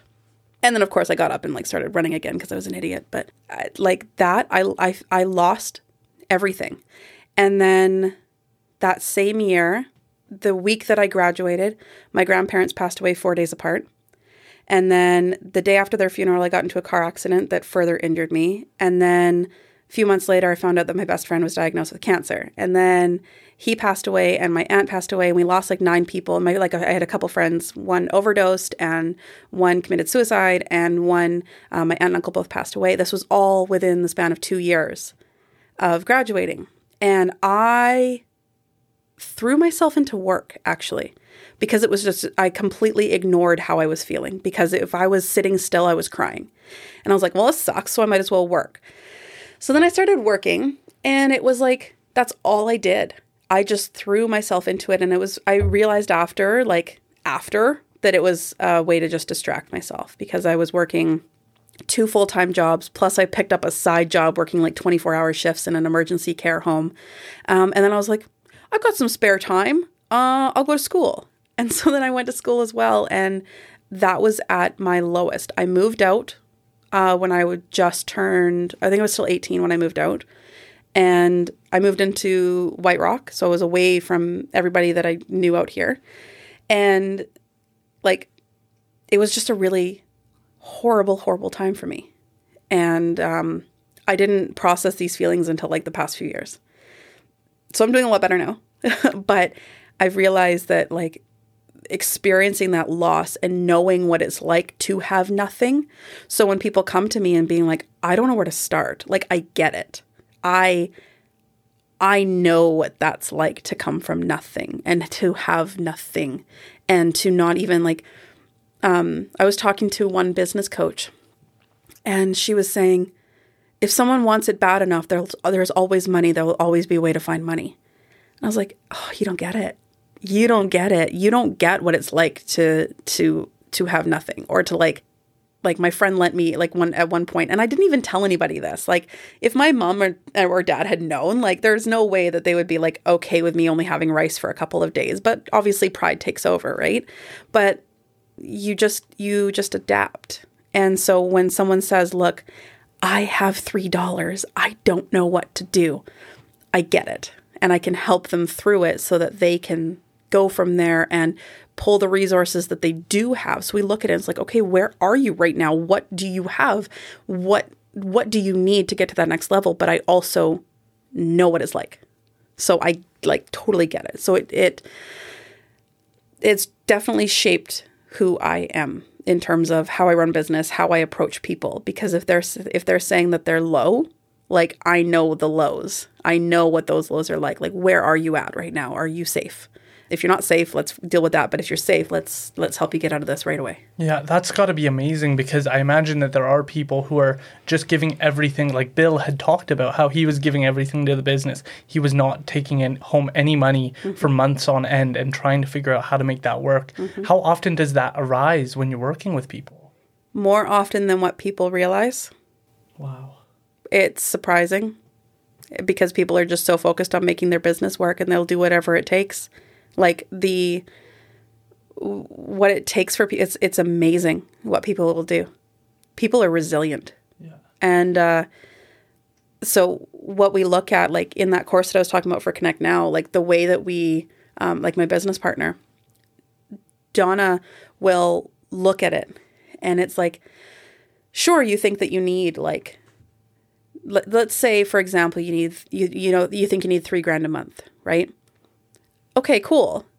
Is that even enough for your business? Most of the time, people are like, well, yeah, it'll pay my bills. All right, but you're forgetting you in that. So, what about, okay, December hits. How many people do you want to buy presents for? And people are like, oh, uh, well, I just, uh, and okay, do you want to save? What about this? What about if something happens? What if you want to take a vacation? They're like, oh, I don't, I can't do that. Exactly, because you're not even putting that onto your radar. Um, so we look at budgeting in a very different, like, okay, so how much do you want to spend at Christmas? Let's break that down. Let's look at it for the year. How much do you need to put away every month for the year to be able to have a Christmas that you don't have to worry about? Let's put away, you know, even 50 bucks a month for like just unexpected stuff. And then we look at so when I did this budgeting course with her originally, I was spending so much money on sushi. I just I was like, I just love sushi. And so she asked me two questions. She says, "Is that how you want to live?" I was like, I do love sushi. she says, "Okay, well you have two options. You either buy less sushi or you make more money." you have those two options. What is it that you want? I was like, I want to make more money. I like I love sushi. and it didn't it like it took looking at it and a very real like she made me sit down with a year's worth of expenses and mark down every single expense. And it, I love sushi. But it was it was surprising to see, but then we're able to look at it and go, okay. So you thought you needed 3000 you actually need like 9 grand a month for saving for being able to take home and pay your rent and to be able to do this and this and this looking at it and being very very real with yourself so that's why like part of the course after the budgeting i then do sales because i'll do sales training with people because if you're coming to me and saying i need three grand i need three grand i'm like done let's get you three grand a month right but if they actually need that five, nine, whatever it is, then what they're doing with me is going to seem unsuccessful because they're still where they were before. They're or they're not any further ahead from where they were before. So then we'll look at that.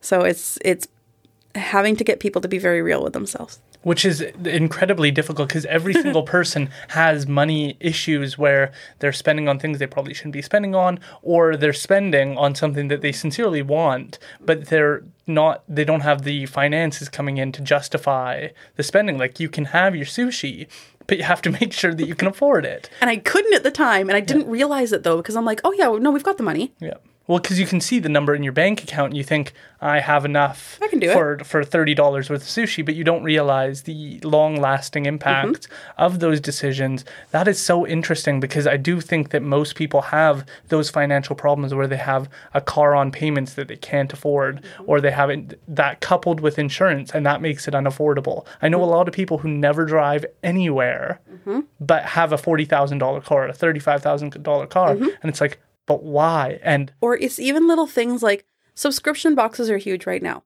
which I love them. I think subscription boxes are great. Like getting a box like and being like all surprised by what's in there and loving it. But and I think that that's like a guilty pleasure where if you want that, then you should find a way to make it happen. Like do little things like that that make you happy. Do little things like that for you. If you're doing that and you know you can't quite afford that extra $30 a month, there's a guilt that comes with that, and guilt's very heavy. And so helping people work through that, where it's like, no, no, no, like it's okay to want things. It's okay to like want to like be happy. It, you're allowed to be happy. I think that people just put a lot of pressure on themselves to only do things for their business and not go and take that time to go and get their nails done yeah. or not take that time to, you know, if they want to get their eyelashes done or like little things like that that when you feel better, you show up better. Yeah. And I realized like that for me, like especially when like especially like after my accidents and all that kind of stuff and after kids and depression and blah blah blah blah blah, um, I gained a ton of weight. And then I realized I didn't want to be on video at all. But I realized that being on video was going to help my business. So it was just a matter of like how I showed up. And uh, it it showing up will change your business. Um, but it's and nobody it's it's just interesting to see what people's priorities are on. I absolutely agree, and I've run into that with the podcast. There's been tons of guests who have come on, participated, been completely friendly, and then I talked to them a week later. Well, did you check it out? What did you think? I've never opened it. I don't want to hear my own voice. And it's like you've never, you never said that ever. And we could have talked about that on the pod. We could have had a real, genuine conversation about how people grapple with viewing themselves because through this, it took me the first few episodes were tough to do just because what do I have to say? Like I don't know what I have to say. Everybody th- that is something so many people think that they don't have enough to say. And I was absolutely one of those people. And there's also times where like putting yourself out there is scary. I've gotten some really amazing feedback when I've put myself out there, and I've gotten some really horrible feedback. And it broke me for a while. I did a presentation where um, and it's interesting what you focus on too. So, for example, I did a presentation about two years ago, and I was standing up in front of this room full of business owners, and I gave a presentation, and I had some people coming up to me saying, I want you to present for my company. Can you come in and, and speak? Yeah, for sure. So that was a really good conversation. And I was like, oh, I feel so good right now. Someone else pulled me aside and said, Can I give you a suggestion? I was like, ugh, yeah, like obviously I can't say no. I want to do better. So yeah. He says, you should talk to a nutritionist because if you looked better, people would take you more seriously in business. No way. Yeah. They told me that if I lost weight, people would, I would do better in life and business, is what he said. That like shattered me. I was like, I, I'm gonna, I said some things that I probably shouldn't say on your podcast, but um, I said, no, no, no, like, don't speak to me like this. And I went to walk away, and he grabbed me by the arm and pulled me back. This was a business thing. And uh, I said, "You're gonna want to take your you, you need to you need to not do that," and that stuck with me. And I I found that people, everybody has opinions. If I chose to listen to him, it could have crum like I could have given up right there because I was so like mortified. Like I was sitting up like like who else is thinking that? You know, like who else is going to be looking at me going, "Oh my god." And I brought this up at a business retreat I did not long ago and I said, "Look, like there are times where I'm standing up here and I'm worrying like is that what you guys are looking at? Is that all you guys care about when you look at me?" And I I worry about that more often than I should. And someone started like got really emotional and she's like katie i was just looking at your makeup and how beautiful you look today. And like that got made me like all emotional because i'm like well think like it's it's interesting what people's perceptions are. Because like yeah like it and that happens a lot. Like i went to um, so adrian used to be a personal trainer for example and so he's helping me with a ton of stuff which is really awesome and i'm loving it and i'm feeling really really good. And uh, before covid hit we went to the gym and uh, we were there. We were going like three times a week, and we I, we had already been there for like an hour. And one really big buff guy came up, and he's like sauntering over, and he says, "Hey, go up there and ask for a picture of this guy." He says, "That guy was me." He says, "That will be you'll be like this one day too." And he's referring to me looking like his before picture. And so it really impact like it I, I had two choices. I could have given up, never gone back, or I could be like, yeah, screw you. Like it doesn't, it's not up to you. And so I chose to keep going because I have had to learn to not let other people dictate how I see myself. And that has definitely been a big learning curve because, like, five years ago, that would have absolutely broken me. I would have destroyed me. But now it's like, no, whatever. I'm fat, but you're rude. I can change. Yeah. you know, like I'm I'm happy. I'm I'm content. Are there changes I want to make? Sure. Who doesn't?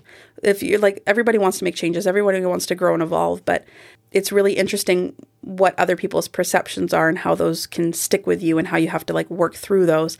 And everyone has unconscious beliefs about themselves that they've picked up along the way that they have to fight through. Yeah. And- yeah, that's crazy because the thing that comes out of that is just how they approached it was so incomprehensible. Because, first of all, after doing a presentation, two weeks later, I think it would be appropriate to give negative feedback. But the moment you come down off of the stage, like I would be insanely nervous and I would just like, please leave all your criticism at the door until this is all over, until everything's done, and then I'm open to hearing it. It would just be like how we talked about earlier, waiting until giving you some time, process what happened, Yeah. and then talk about things. But both of them just entitled themselves to thinking, mm-hmm. even the personal trainer, he probably left that situation He wasn't even a personal trainer. He was just some dude at the gym. Okay, that's super weird. But people think that like I'm being a nice person. I gave some some criticism and like for the podcast I've always said I'm always open to hearing the most negative things you have to say, Mm-hmm. but balance it and make sure that I understand where you're coming from. Have you listened to all the episodes or have you listened to one? Have you ever even listened to anything? Yeah. And like you have to be able to ground people and that's crazy because I went through that as well. When I was working at Dairy Queen, I was overweight and I was going through these things and people were calling me chubby chicken man because at one point in time one point in time I guess I was walking around with an A&W like chubby chicken and like didn't even think about it and that became my name there for like 2 years. That's brutal. And then people would look at me like, why are you so jaded to working here? And it's like, I am, I don't feel liked here. Like, I don't feel valued here. And people will miss those interpretations and now the person who called me that name is like one of my closest friends and he did it in the absolute worst way but for me for some reason it worked because it was like i respected him despite the fact that he insulted me mm-hmm. and despite the fact that he tore down and he was like being on and now i can look back and he's like you were being honest but you were being like a jerk but mm-hmm. i gained a lot from that and it's about how you approach people and it's about what your intent is because again, people can always criticize. There's always something I can improve. Yep. But are we having a real conversation or are you just looking to tear me down a peg? I would have taken criticism if it was about my presentation. Yeah.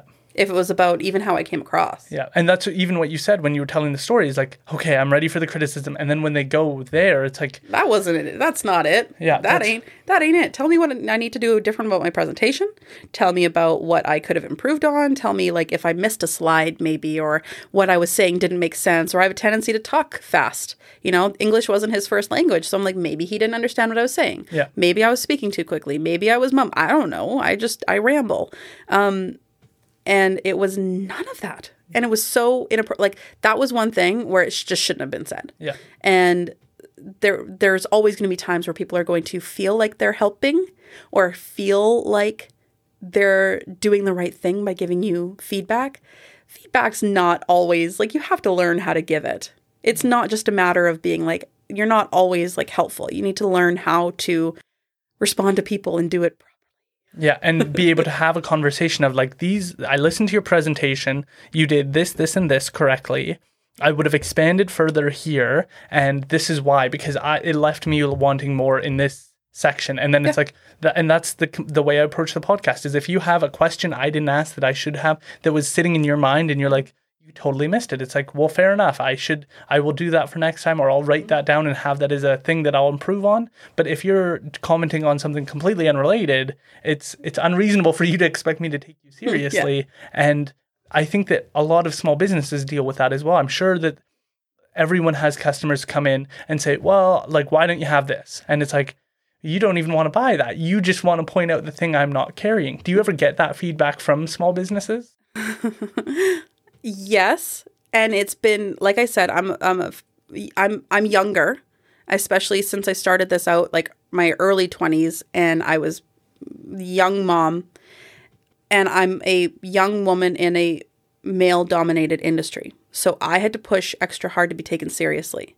Like when Jeremy and I were together, for example, I had I would send an email to somebody and he's like, oh, "I don't understand what you're saying. Like none of what you're saying makes sense. That doesn't that's not how it works." So I would send those emails from Jeremy's account with Jeremy's name on it. And they're like, "Oh, that's amazing. Thanks." And so it was really interesting to see just people's perceptions on and it's people's own experiences. It's their own limiting beliefs or things that they've gone through and they're just projecting their own stuff because everybody has stuff that they haven't dealt with. That's just is just human nature, right? Like it's natural to suppress it, but it becomes an unconscious belief. It comes in, becomes an unconscious bias. So I work very hard to recognizing like, okay, that's their thing. That's not mine. They're projecting it onto me, but I don't have to take it on. Because yeah, there there have been plenty of times where people have a like it's already preconceived on how they're going to feel about a situation. And I've had a lot of times where they've pushed that perception onto me. Yeah, so let's talk more about how that developed then, because you are no longer with Jeremy and you're with Adrian. Can you mm-hmm. tell? Can you give us a backstory on how everything's developed to where you are today? So it's really interesting because I still consider Jeremy like one of my best friends in the world. Yeah. Like he and I are so so close. And we have amazing kids. We co-parent like we've never had any fights through this whole process. Like it's just it's just kind of been how it's been, right? Things have evolved quite naturally. And uh, yeah, so we still like run the business together, and business is great. You know, we've got a balance. Like I have the kids half the week, he has the kids the other half of the week. Like we still get all like big events. The kids get to have us both together. The thing kids just think, oh, cool, we got two houses, and ultimately it comes down to that communication piece. So then after we split, there was obviously that period of time, and then I met Adrian. We actually met. He came to a Connect Now meeting, so I'm like, networking builds relationships but i'm like you know some results not guaranteed but uh yeah so we met and he came to a meeting that i was leading In Vancouver? Uh, this one in particular was in Surrey. Okay. So he's from the States. And so it's just, it's really interesting how we just kind of like came together at the same time, you know, whatever you want to believe in, fate or blah, blah, blah. But we were meant to be there at that meeting together. And it wasn't even my meeting. I was covering for one of my leaders because she was off having surgery. And it just kind of naturally evolved from there. You know, I still wasn't in a position where I was ready to be with anybody. And he was um, American. He would just came here to visit. And then, yeah, he hasn't left.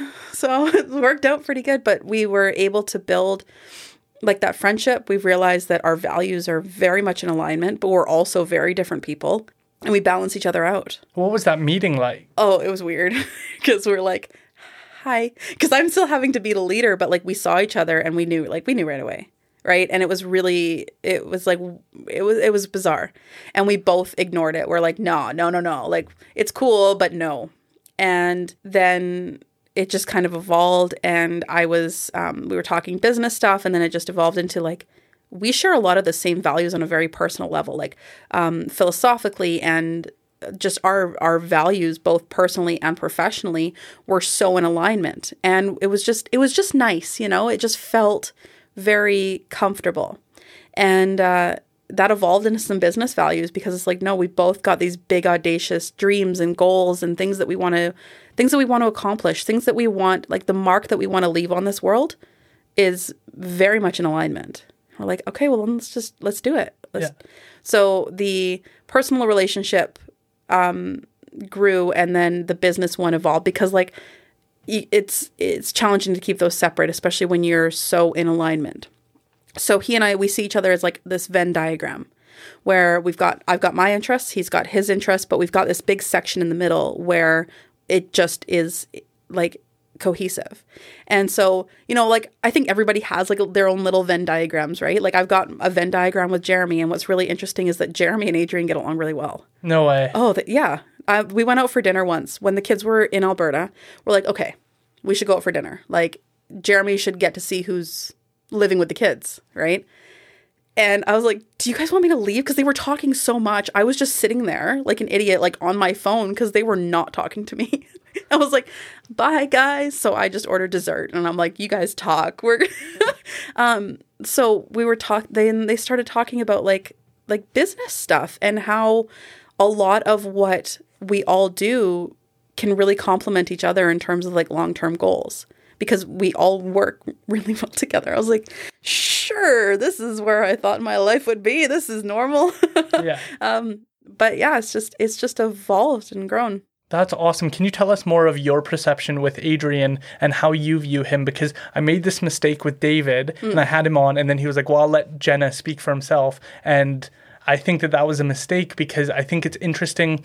He's not going to view himself in the same lens that you view yeah. him through. He's go- like obviously there's going to be overlap. Yeah. But I think one of the biggest mistakes I made was thinking, yeah, they'll tell the same story because it's not the case no. that what you put at the top of your hierarchy of like the things that interest you about him yeah. might not be the same things he thinks of himself as his highest qualities. Yeah. And I think that I would know like the things that he might say about himself, but like for me, I get to see like the side that he puts out is very philosophical. You know, he cares about his health and but when you're with somebody you get to know what their why is. You get to have those deeper conversations of like, "No, why are you doing this?"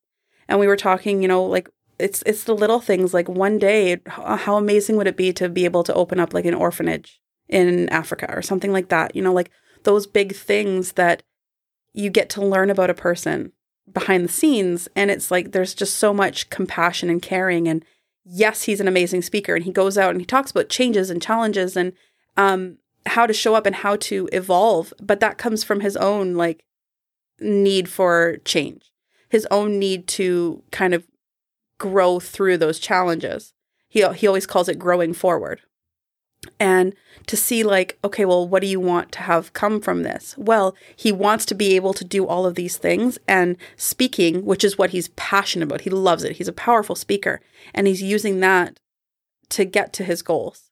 So and for so long we've all like i think that he and i both had these periods of like fighting what it is that we wanted to do with what was going to make money and like he was in a call center like adrian was in a call center for eight years Like that just that's not him. Like he gets antsy if he's sitting at the computer for too long because he's like, nope, feels like a call center. I'm not doing it. So he'll just get up and he'll wander around and he'll like take his laptop as he's walking around the apartment, and it's really funny. And one thing that was really important for him was the ability where if he wanted to go for a run because he felt too stuck, that he can just get up and do that, right? And it was the the fighting like working that 9 to 5 because you know it's going to bring in a consistent paycheck to no, I really need to do this. Like I need to do this.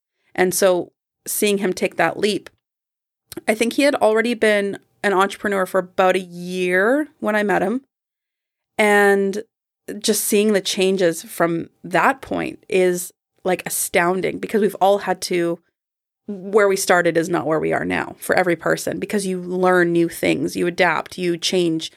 The way that I thought about business 6 years ago, I don't think of that, that way now.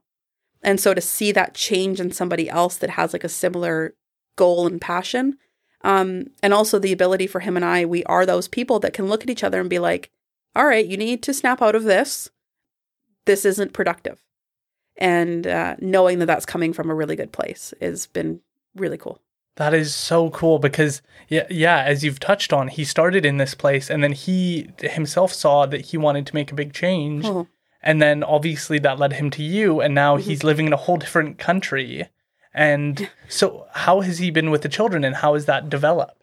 Oh god, they love him. Yeah. Yeah, that's it's really cool. So um obviously coming into it he doesn't have kids, right? So it was definitely interesting, but it just it was just very natural. You know, we made sure. Um, you know, I talked to Jeremy about it for a long time beforehand, so like we were both talking about Adrian, and my daughter she went to Jeremy and she's like, "So, do you know Adrian?" And it was like she was almost asking permission to like him, and that's what Jeremy got out of it. And he he said, "Yeah, no, he loves your mommy very much." And Natalie said, Yeah, yeah, he does. She says, Daddy, are you okay? And it was, he said, Yeah, baby, I'm okay. He's he's good. He's a good he's a good guy. And Natalie goes, Okay, because we did this and we got to play da da da da da. And it was like it gave her that permission to like him, love him. How old was she? Four.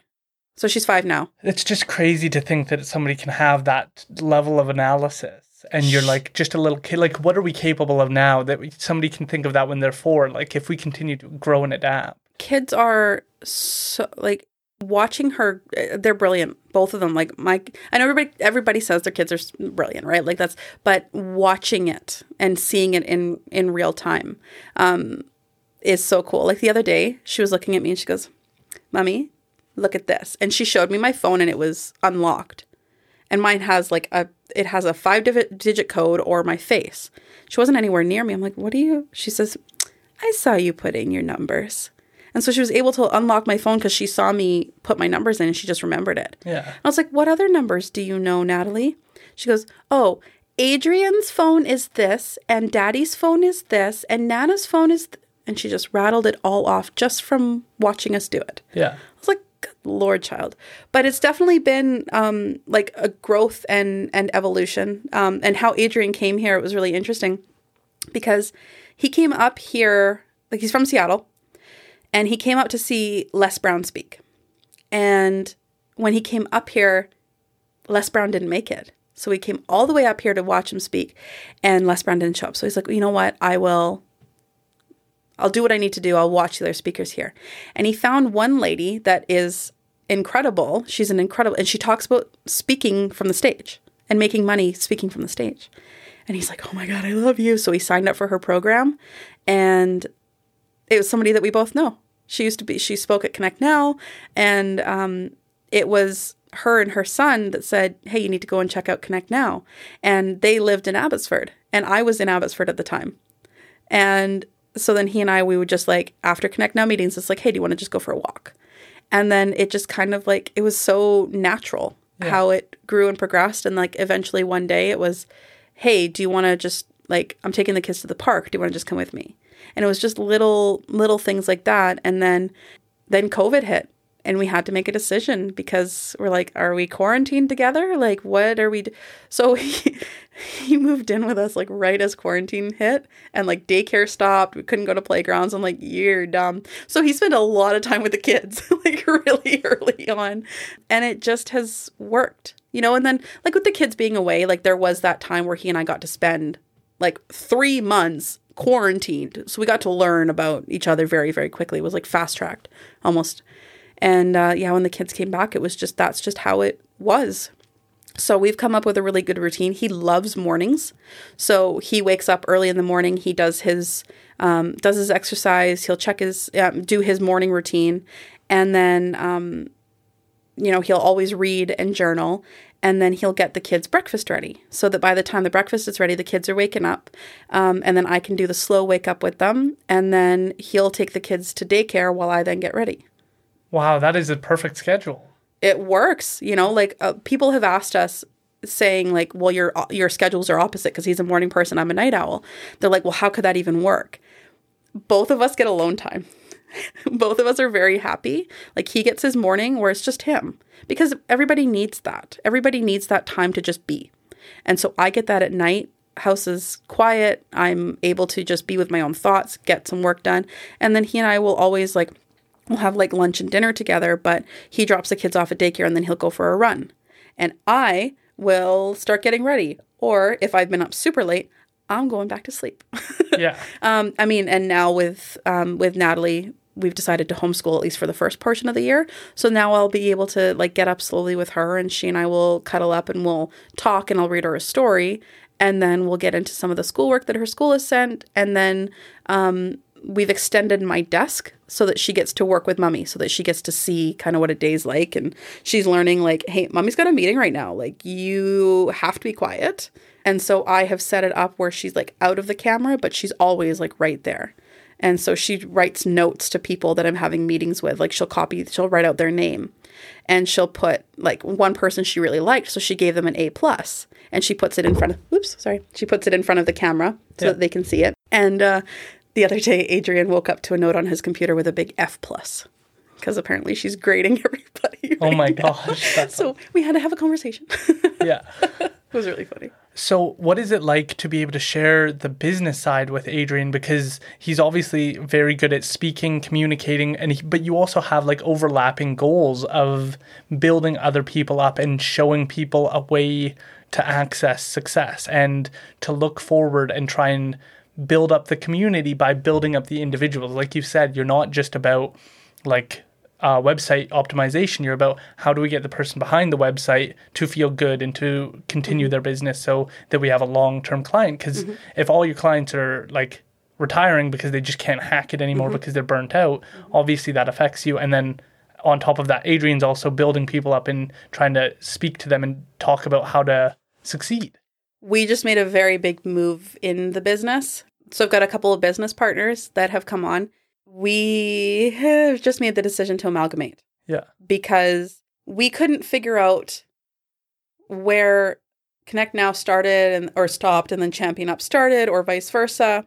And we're like, what if we just what if we do it? What if we go for it? We have the same like target market. What if we have the programs within Connect Now and instead of it being Champion Up, bringing people in. It's Adrian Starks speaking. And there was a lot of growth for him in that too, in like hiding behind the champion up name. And it came down like he talks about this all the time about being seen. He thought that being seen as like as champion up and this big like I'm like, no, people want to hear you. They want they want you. So when we came to that realization and he was kind of able to like grieve a little bit over champion up but recognize that it's him that people are listening to. When when he's up on stage and talking to an audience, they're not like, "Oh, that's Champion Up." No, they're like, "That's Adrian Starks." And so we've made the decision that he is now part owner of Connect Now, and uh, we're just doing it all together because we've got similar goals. Yeah. So obviously like the goal is you know we make a lot of money and then that can fuel some of like his passion projects or other things like that and you know he does he does voiceover so he'll read audiobooks and getting his voice out there more so he and that's things that he loves doing you know, might as well make money doing something that you love, getting his voice out there. And yeah, he's going to be on a few, like the the voice actor for a few um, books on Audible. No way. Yeah. That's so cool. Yeah, so it's it's doing things that he loves doing, and so yeah, so we're doing that because we realize that um, we have a similar um, target market of entrepreneurs, and so we've niched that down a little bit. So he'll do that power hour with me, where we talk about the struggles that people are facing, or because he's got a, a bachelor of science in exercise physiology, and he works with how the stress and that call center that he was in was at the Children's Hospital in Seattle. So he looks at it from a very like physiological point of view of how can you use stress in your business? How can you use that to fuel or how like let's look at good stress versus bad stress, how your body responds to that. Let's look at the nutritional side of things and he doesn't be like, "No, this is the diet that you need to follow." It's like, "No, this fuels your body." Yeah. Let's look at this. And so we're bringing that into Connect Now so now we can share those efforts instead of like battling on like what goes where. So any of the clients that I work with, it's all through Connect Now. That's awesome because I do see where Adrian's coming from with the champion up and having to let that go. Mhm. Because when I started the podcast, I was trying to think of, well, what should the name be? How should I? pr- It's not the Aaron Pete podcast for a reason because one day I don't think that I'm going to be the host anymore. And I view myself as more of a host of the Bigger Than Me podcast than mm-hmm. the, the owner and creator and the person responsible for it. Right. I think that one day somebody else could do a better job because the qualifications for this is somebody who recognizes the importance of having someone to look up to in the community. Mm-hmm. And people like Amber Price, hypothetically, are doing crazy things for the community. Like if she were to take my spot, it would not be me like feeling sorry for myself that I lost the position. It's like you you have all the credentials and more than me in this field and mm-hmm. I think you could do a really good job. It's not and that's why I could never name it the Aaron Pete show about mm-hmm. role models is because it's not about me. It's bigger than me. It's mm-hmm. about other people. It's about giving other people the opportunity to have the conversations. And so that's so interesting that Adrian had to go through that because I do see where he's coming from, where that is something where you thought that that was going to be the brand and the thing you built all the way up. And then you realize that it's you. Well, and it's actually interesting because his podcast is called The Purposeful Life Show. And that's obviously changed like his meaning behind that. But as we're going and we're going to be merging that and it's going to be the Purposeful Life Show on the Connect Now podcast is what it's going to be. And it's still like finding that purpose in your life and we're just kind of merging it. And like down the road yeah it'll be him talking a lot but maybe we'll have somebody like introducing him. Maybe we'll have somebody doing like the behind the scenes stuff so that he doesn't have to think about that right? Yeah. like who knows where it'll go. And it's just it's really cool That's awesome. Can you share just a little bit on small businesses here in Chilliwack that you're a really big fan of and that you'd like to give a shout out to, just to, so we have a better idea? Because I think often we miss out on where people go to find their community because I have the town butcher, like Beyond Nutrition. These are places I feel when I go in there important. Like the mm-hmm. owner knows me. And I imagine that you go through that a lot within all your hats. yeah i've i've i think i've brought up a, a good portion of them like i I've I know so many people like in, within the different industries. Like I like that people can come to me and I can give like a really solid recommendation. So places like Luna Float or Nuggets Used Books, like Neil is absolutely fantastic, right? And just those small town feel. Like I go to the chiropractor, I go to Aaron at Kari Chiropractic, and he looks at it from a very like neurological point of view, like a health. Like let's look at you, and going like instead of going to the big shopping centers, going to the produce store and uh, the like the local produce store and getting to see local people making it happen. Yeah. It's just so cool. What made you choose Chilliwack just out of curiosity? Because you were obviously in Abbotsford. What I was you? so I was in Langley and ultimately like it came down to housing prices at the time because this was back in 2016. And so Jeremy and I owned a townhouse in in Langley and we could sell it and like get a full house in Chilliwack on Promontory for like almost the same price. And when we were looking at Chilliwack when we first came here, like he grew up in Coquitlam. And the Coquitlam of 20 years ago is not the Coquitlam that's there now. So 20 years ago when he was growing up, in he felt that same vibe in Chilliwack when we came here.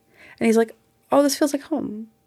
And so this was just the the place to be. You know, it mixed with the housing prices at the time just worked and it combined with just that that feel of like the the community, the the fact that you could go down like the um on Promontory that close to home grocery. I go in and every time it's, "Hey, how you doing? How's Natalie? How's, you know, how's Jake in daycare?" and they just know me. Like I can go in there right now and cuz they've got the the point system, I don't even have to give my name anymore. She's just like, "Oh, McKay. Okay, yeah, here you go." And it's just something that I don't have to think about because she's like like they're just so nice there, but it's about the community and to see when COVID first hit, he was posting to the Promontory Facebook page and to see the amount of support that he got when he's like, hey guys, so these are the things that I have to do because I want to stay open. And the amount of people that went in and supported him and was like telling him that he was just doing such an amazing job, it just makes you feel good. So the places like the close to home grocery is just you you want to go there. You want to support local. You want to help them succeed because they were so open with like how you were doing and like seeing it was a few weeks ago someone's house uh, flooded and this, these people had just gotten into a car accident as well. And to see elevated pizza up on promontory yeah. they're like hey come and get a free pizza. Like just pizza sana come get come get dinner for your family. Seeing that is just it just feels so good that is awesome. I didn't know about Elevated Pizza doing that because mm-hmm. um, we had talked about him with Chanel, and Chanel is actually the person who connected both of us and said, "I you have to have Katie on." Yeah. And so, can you tell us a little bit more about how you know Chanel? Oh, so he and I are in BNI together. Okay. Yeah. So we do um, business networking every Tuesday morning. We're in a meeting together yeah. um, every single week, and so you just get to know the people that you spend time with. Yeah. Right. And when it's it's nice when you're around other people that have similar values. Like um, a lot of people will say don't mix business and personal, which I completely disagree with because, I, like I said, business is personal, but it's also people that share those same values with you. Um, my closest people are the people that get it because they're also entrepreneurs. That's, those are just my people, right? And so it's nice to like with Chanel, seeing him every single week. We we know that we share those values, and so you just get to know people. You get to learn about who they are and what they're about, what makes them tick. You know, their family, their just everything. Yeah, what is that like to do it in Chilliwack? I'm just curious because obviously you've you've been in other areas langley. Mm-hmm. and so what is it about chilliwack? Do you notice any differences? Massive. Like the i don't i don't know man it's the vibe the energy whatever you want to call it like it just feels good to be in these meetings. Chilliwack like our our bni chapter is everybody really genuinely cares about the people that are in the room. They want them to succeed. You know, like when we pass um, in BNI, you, you pass referrals, but when we're passing referrals, it's like it's not a forced thing. It's like, no, no, no, you want to you want to be with these people you want them to succeed you want them to do well in business and so some of my people like cheyenne for example she's the financial or she's the um, investments she has the investment seat there and it's like to have that vibe of people that just that's how I know Nina too. Yeah. Like Nina and Chanel, they're like Cheyenne and Kara Chiropractic, they're all in this BNI chapter. And uh, the business coach that has the business coach seat there, um, she has an opportunity to win a contest and there's like certain things that you can do. And just to be able to go to those people and say, hey, like, help me out here. And to see like everybody coming together. And that's, you know, what I, the vibe that I've trying to create with Connect Now as well is bringing everybody together. Yeah.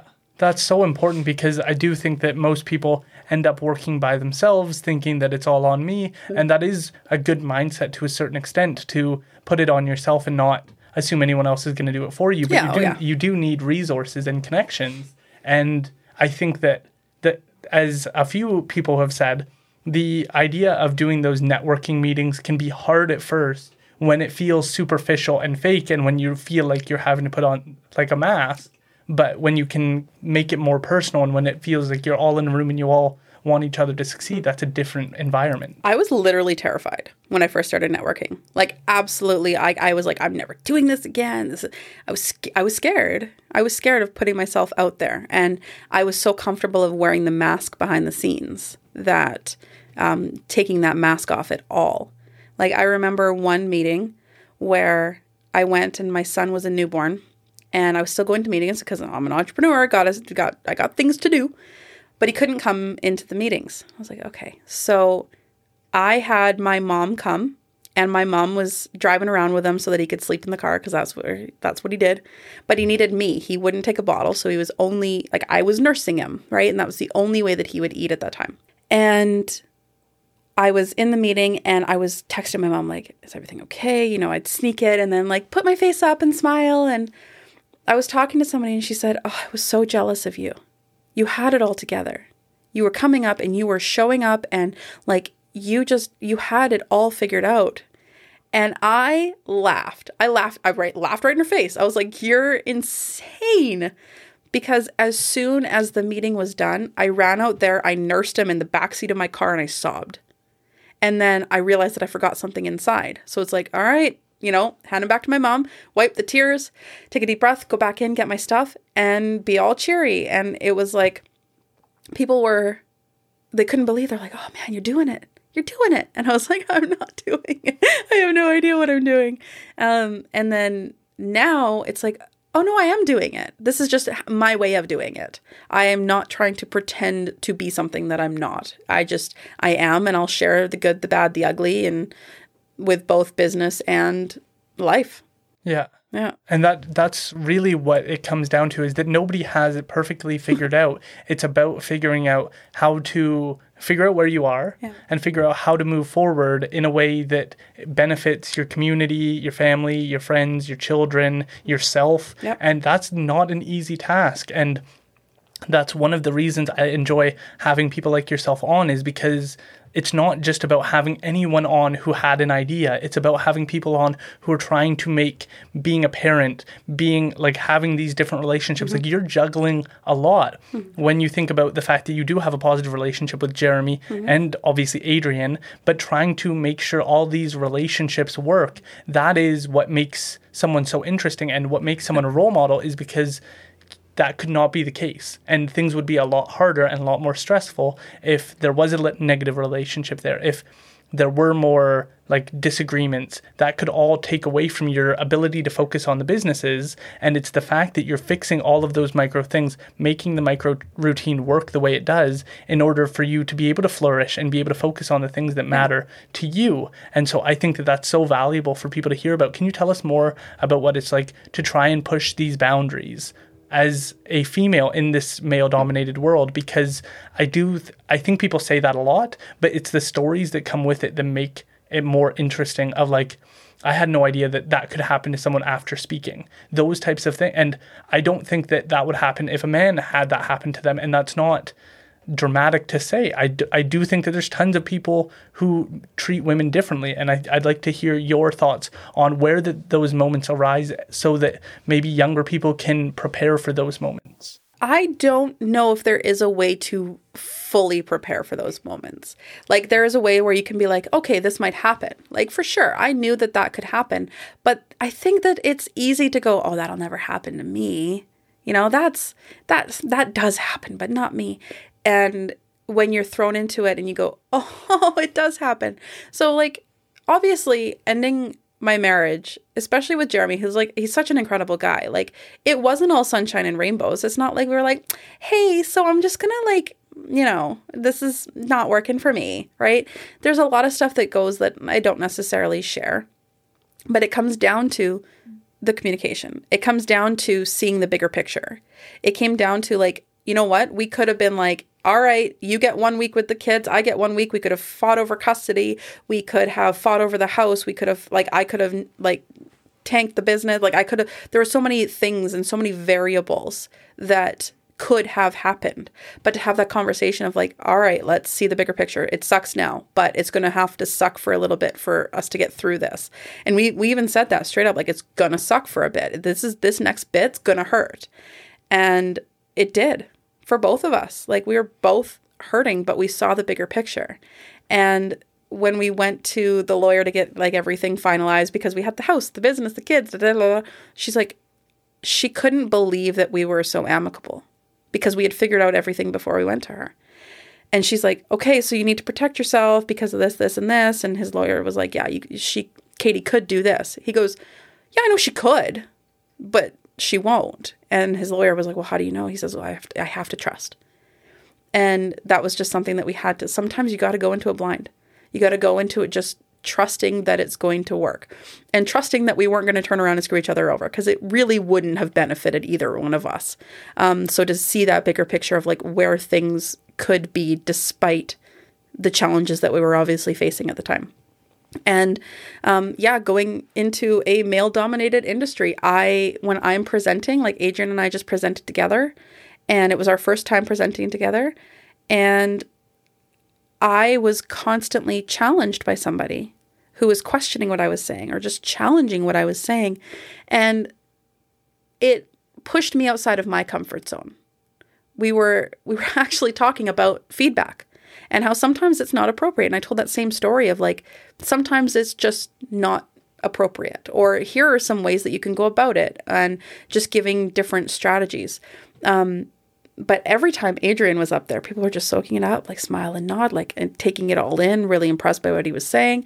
And then I would go up and I was I was challenged every time. So it came down to me being very self-assured that what I was saying was right.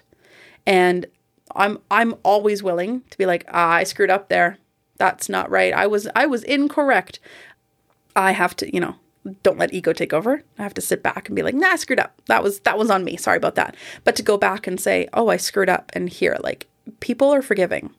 And I think that we're so worried about making those mistakes that people don't step up. But being very assured in my in my own skin in terms of like the decisions that I'm making and the choices and having a lot of conversations with myself. I talk to myself a lot. And, uh, you know, sometimes I got to hype myself up. Sometimes I got to help myself through that. And, and I also turn to people that I look up to that have made it or that I think that are doing a really good job to see, because success leaves clues, right? To see what other people are doing in um, similar industries. So looking up to um, like especially online, you can access so much information online and seeing what other women are doing in, in male dominated industries. Yeah. Can you tell us more about who you look up to as role models or who you try and emulate from? Because I think that that is a part, a question I've been lacking in the podcast is figuring out what do you look for in people who set an example for your field and for the things that you're passionate about? There, so for websites specifically, there's not many. So I'm having to create my own path in terms of being um, a female in that industry. So with that, I really look up to like people in my life, like even even things that I learned growing up from like my mom of what values I want to instill in business. And I look up like there's someone online um, Amy Porterfield for example, she is she's she's got a um, a social media marketing business. And when I'm looking at someone like that, it's not just looking at like the things that they're providing, but it's also looking at what it is that they're doing. So um, there's another lady. Her name is Sarah Prout. She does. She, um, forget her business, but it's all about like manifestations and things like that, and seeing where she came from and how challenging it used to be for her. She was in an abusive relationship. Not that I was, Jeremy's fantastic, but like she was in an abusive relationship with two young kids and she when she left, she had nothing. So how she came from nothing and then the tools that she used and I soak up all of that information, but then I'm like, "Oh, I see you everywhere. What are you doing in your business to get out so much?" And then I just look at what other people are doing and, and emulate that sort of thing. So I try to find people both online, but then also in my personal life where I was like, no, I like what you're doing. And then just kind of model and take in some of what they're doing. And I, I don't think that there's any one person where it's like, I'm trying to model you. Yeah. I take bits from everybody that I learn because every person comes into my path for a reason. And I can take either what I like about them or like maybe what I don't like and be like, I don't want to be like that. And then just coming into my own person and creating my own path. That's awesome. Can you give us like um, a pitch on each one of your businesses, just for people who might be listening and might be like, like, ah, this might be the thing for me. I might want to connect with Katie. Can you give us just that quick idea of if somebody was interested in working with you on each different front and what what person might? How much time we got? Okay, so so for Chewy Media, it is the people looking that they're they're ready to take that next step. They have been either doing it on their own for a while and are kind of like floundering a little bit and know that they need a solid online presence but aren't sure where to start. Those are my people, especially like in the trades industry where people they know the importance of it, they know that it can grow their business and they just don't know where to start. Those are like a real sweet spot for us. We really enjoy working with clients like that. Um, and then also coaches because I I get the coaching world. I get what that kind of takes. So what that looks like for online marketing, that is that's where my happy place is. And then for Connect Now, again, entrepreneurs or business owners or people that are looking to connect, especially those that have a very collaborative mindset not the competition we don't need competition we don't um, we want people to be able to come come to a room of entrepreneurs and learn and get involved and have um, insight to provide for other people in terms of helping them grow too and just being well connected and helping people connect um, within their different communities and then with um, the magazine obviously like always looking for advertisers just because i am a business and that's how I pay for the magazine to get out.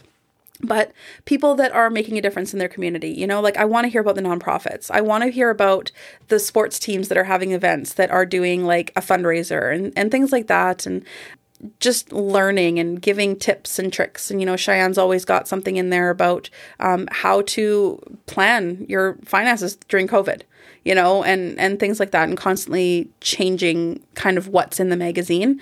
Um, I want to hear from local people. I want to hear what's happening in the community so that, um, and maybe even any events that are coming up that I can help to promote. I want to do that too. And even like in the Heritage Barn where they have the events, me going in there and being able to like hand out magazines and help and talk to people and get them excited about the event. I love doing stuff like that. And then with any sort of my coaching, um, I'm a master practitioner of neurolinguistic programming, so I look at it from a very like, let's find the root of the problem so that we can grow your business. Um, so anybody that is kind of, I'm also a hypnotherapist. So if there's anything like unconsciously that's just eating away that is preventing you from being successful in your business, um, those are the people that I help. Yeah. What has that been like? That is what changed my life. So when I was at my lowest, I found NLP. Um, and I didn't realize like I was so depressed. I was so anxious. I couldn't pick up the phone to talk to anybody. Like I was scared to email back. And so that's when I would like I would only only email in the middle of the night when I knew that people were asleep because okay, I can send it and they won't email me back. Okay, I can just run, right? Like that's not a way to run a business. And so I found NLP and I took the I took a weekend course and I was like, "Oh, I like this. This is helping me see things in a different way." And then I took the practitioner training and I saw an immediately an immediate increase in my sales and the way that I viewed myself. And then I took the master practitioner training and that changed my life. And so I'm now able to help others do the same thing with the with the training that I've done and realizing that's that's what really made me realize that it's me like as soon as because as soon as I took that I quadrupled my business like wow. within 2 months. Yeah. Like it's, I am the business. And so I want to help other people do that too. So the client that I'm working with right now, for example, they, like when I first met them a couple years ago, they couldn't get through the sentence without crying. And it was, we knew that we had a connection and it just came down to being the right time for them. And then now that it is, we were able to go through the coaching process and her business is not like she's got a business. Before she had an idea, now she's got a business. And that's a huge differentiation because everybody has ideas. Yeah. Everybody constantly has ideas like, oh, I could do this, I could do this. But putting it into action, but helping to get through the limiting beliefs that you have on yourself or success or your beliefs around money or what that looks like. And then um, hypnotherapy has just it's it's changed me because it's so unconscious right? It's getting to the deep unconscious root of problems or the way that you view things or um, the way that you perceive life and the challenges that you face. Yeah. Yeah. That's so important for people to be able to put into their own life and try and get help on how to move forward in a better direction because some people are just stuck. Yeah. And I had, uh, for the longest time, I was like, ah, hypnosis, no thanks. I thought it was like what you see on TV and like the shows that are, and it's, it's not It's not at all because, and that's one of the weird things is we often see it on TV and we start to think that that is how hypnosis works. But there are like clinical psychologists who use um, hypnotherapy. There are real ways of utilizing it, and it has been proven to reduce smoking. There are there is evidence of its effectiveness, and it is one of those things where we kind of delegate it to TV nonsense rather than, and if we saw it on like a billboard, we start to doubt it. Can I make somebody cluck like a chicken? Probably. Is that the type of person that was going to do that at a party anyways when they're drunk? Yep. Yeah. but people aren't like in hypnosis, they're not going to do anything that they don't want to do. They're in complete control. And I think that that's what people are worried about. Like the only time that the people that you're seeing are going to cluck like a chicken is because they feel safe to do so. They're okay with doing that. If they don't want to, they won't. But hypnotherapists can pick out the people that would, like in, in, in like the audience setting, right? So it's it's really interesting how it all works and how the mind how powerful it is because people don't realize how many things are happening unconsciously right? So with with hypnotherapy i worked with somebody recently that had insomnia and they messaged me like 2 months later and they're like oh, i didn't get much sleep last night. I was like well how much what is not enough or how, what i forget what i said but um, they're like oh i only got 6 hours. But they'd only been getting like one before or they were getting like one in the middle of the night maybe or like taking a nap. They're like oh last night i only got six hours last night. I'm like wow yeah it's a tough night right? Like to see that change in people is so powerful because it changes their life Yeah, well, and I think that that's true with dreaming as well. We delegate that to the nonsense kind of like, well, who who knows dreaming, and it's all random, and it's like it's a lot of things, but random isn't one of. If you're a character in your own dream, it's not random because mm-hmm. you're a character in it. So it would be Sally down the road that would be the character in your dream if it were random, but it's not random because it's you, and like dreams are well understood to be the, the birthplace of really good ideas, and a lot of people try and take advantage of that. They do. And your unconscious mind works in symbols. So dreams are often a symbol from the unconscious mind about what you need to deal with and what's coming, what's bubbling up because everybody pushes stuff down.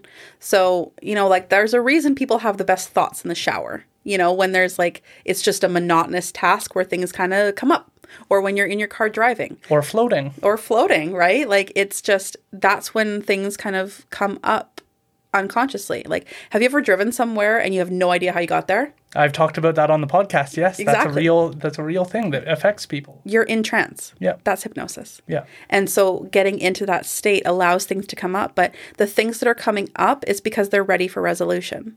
And so when people are facing that in their business, it's because it's something that they're ready to resolve. They're ready to deal with it. And a lot of people are taught to just push their feelings back down, and that gets really heavy. So when it comes up to be able to deal with it, process it, get through it, you know, so your bouts of anxiety and depression um like mine are gone. I don't I never say like I'll cure somebody. Like I I won't say that. But like if they don't have the symptoms anymore, I'm happy with that. Yeah. So I am one of those people where I used to have such bad depression I couldn't get out of bed and my anxiety would like was terrifying for me, absolutely terrifying. I haven't had any issues in years. That's awesome. And going back to the driving thing, I notice, and I, I just wish that we were more honest with ourselves when we're in that trance state, but we never are. If somebody says something and it's off the cuff and it's kind of rude or disrespectful, the instinct should be that pro- person probably wasn't even paying attention and they weren't even focused on what they were driving the car, didn't even know where they were going. But the instinct is, you offended me and it's your fault. And that person is never going to say, I was zoned out, not paying attention. My apologies. I'm an idiot sometimes. And sometimes I'm not paying attention. It's always, well, like I meant to say that because you did this two weeks ago. And it's like, don't try and justify it. Admit you weren't. Uh, there's been things I've said when we're driving down the road and I'm not paying attention. I say it. And then it's like, that didn't land well. And it's like, I wasn't even paying attention. It's not my intent. I apologize still. It's not excusing the behavior, but it's understanding those things. And I think that that's really important.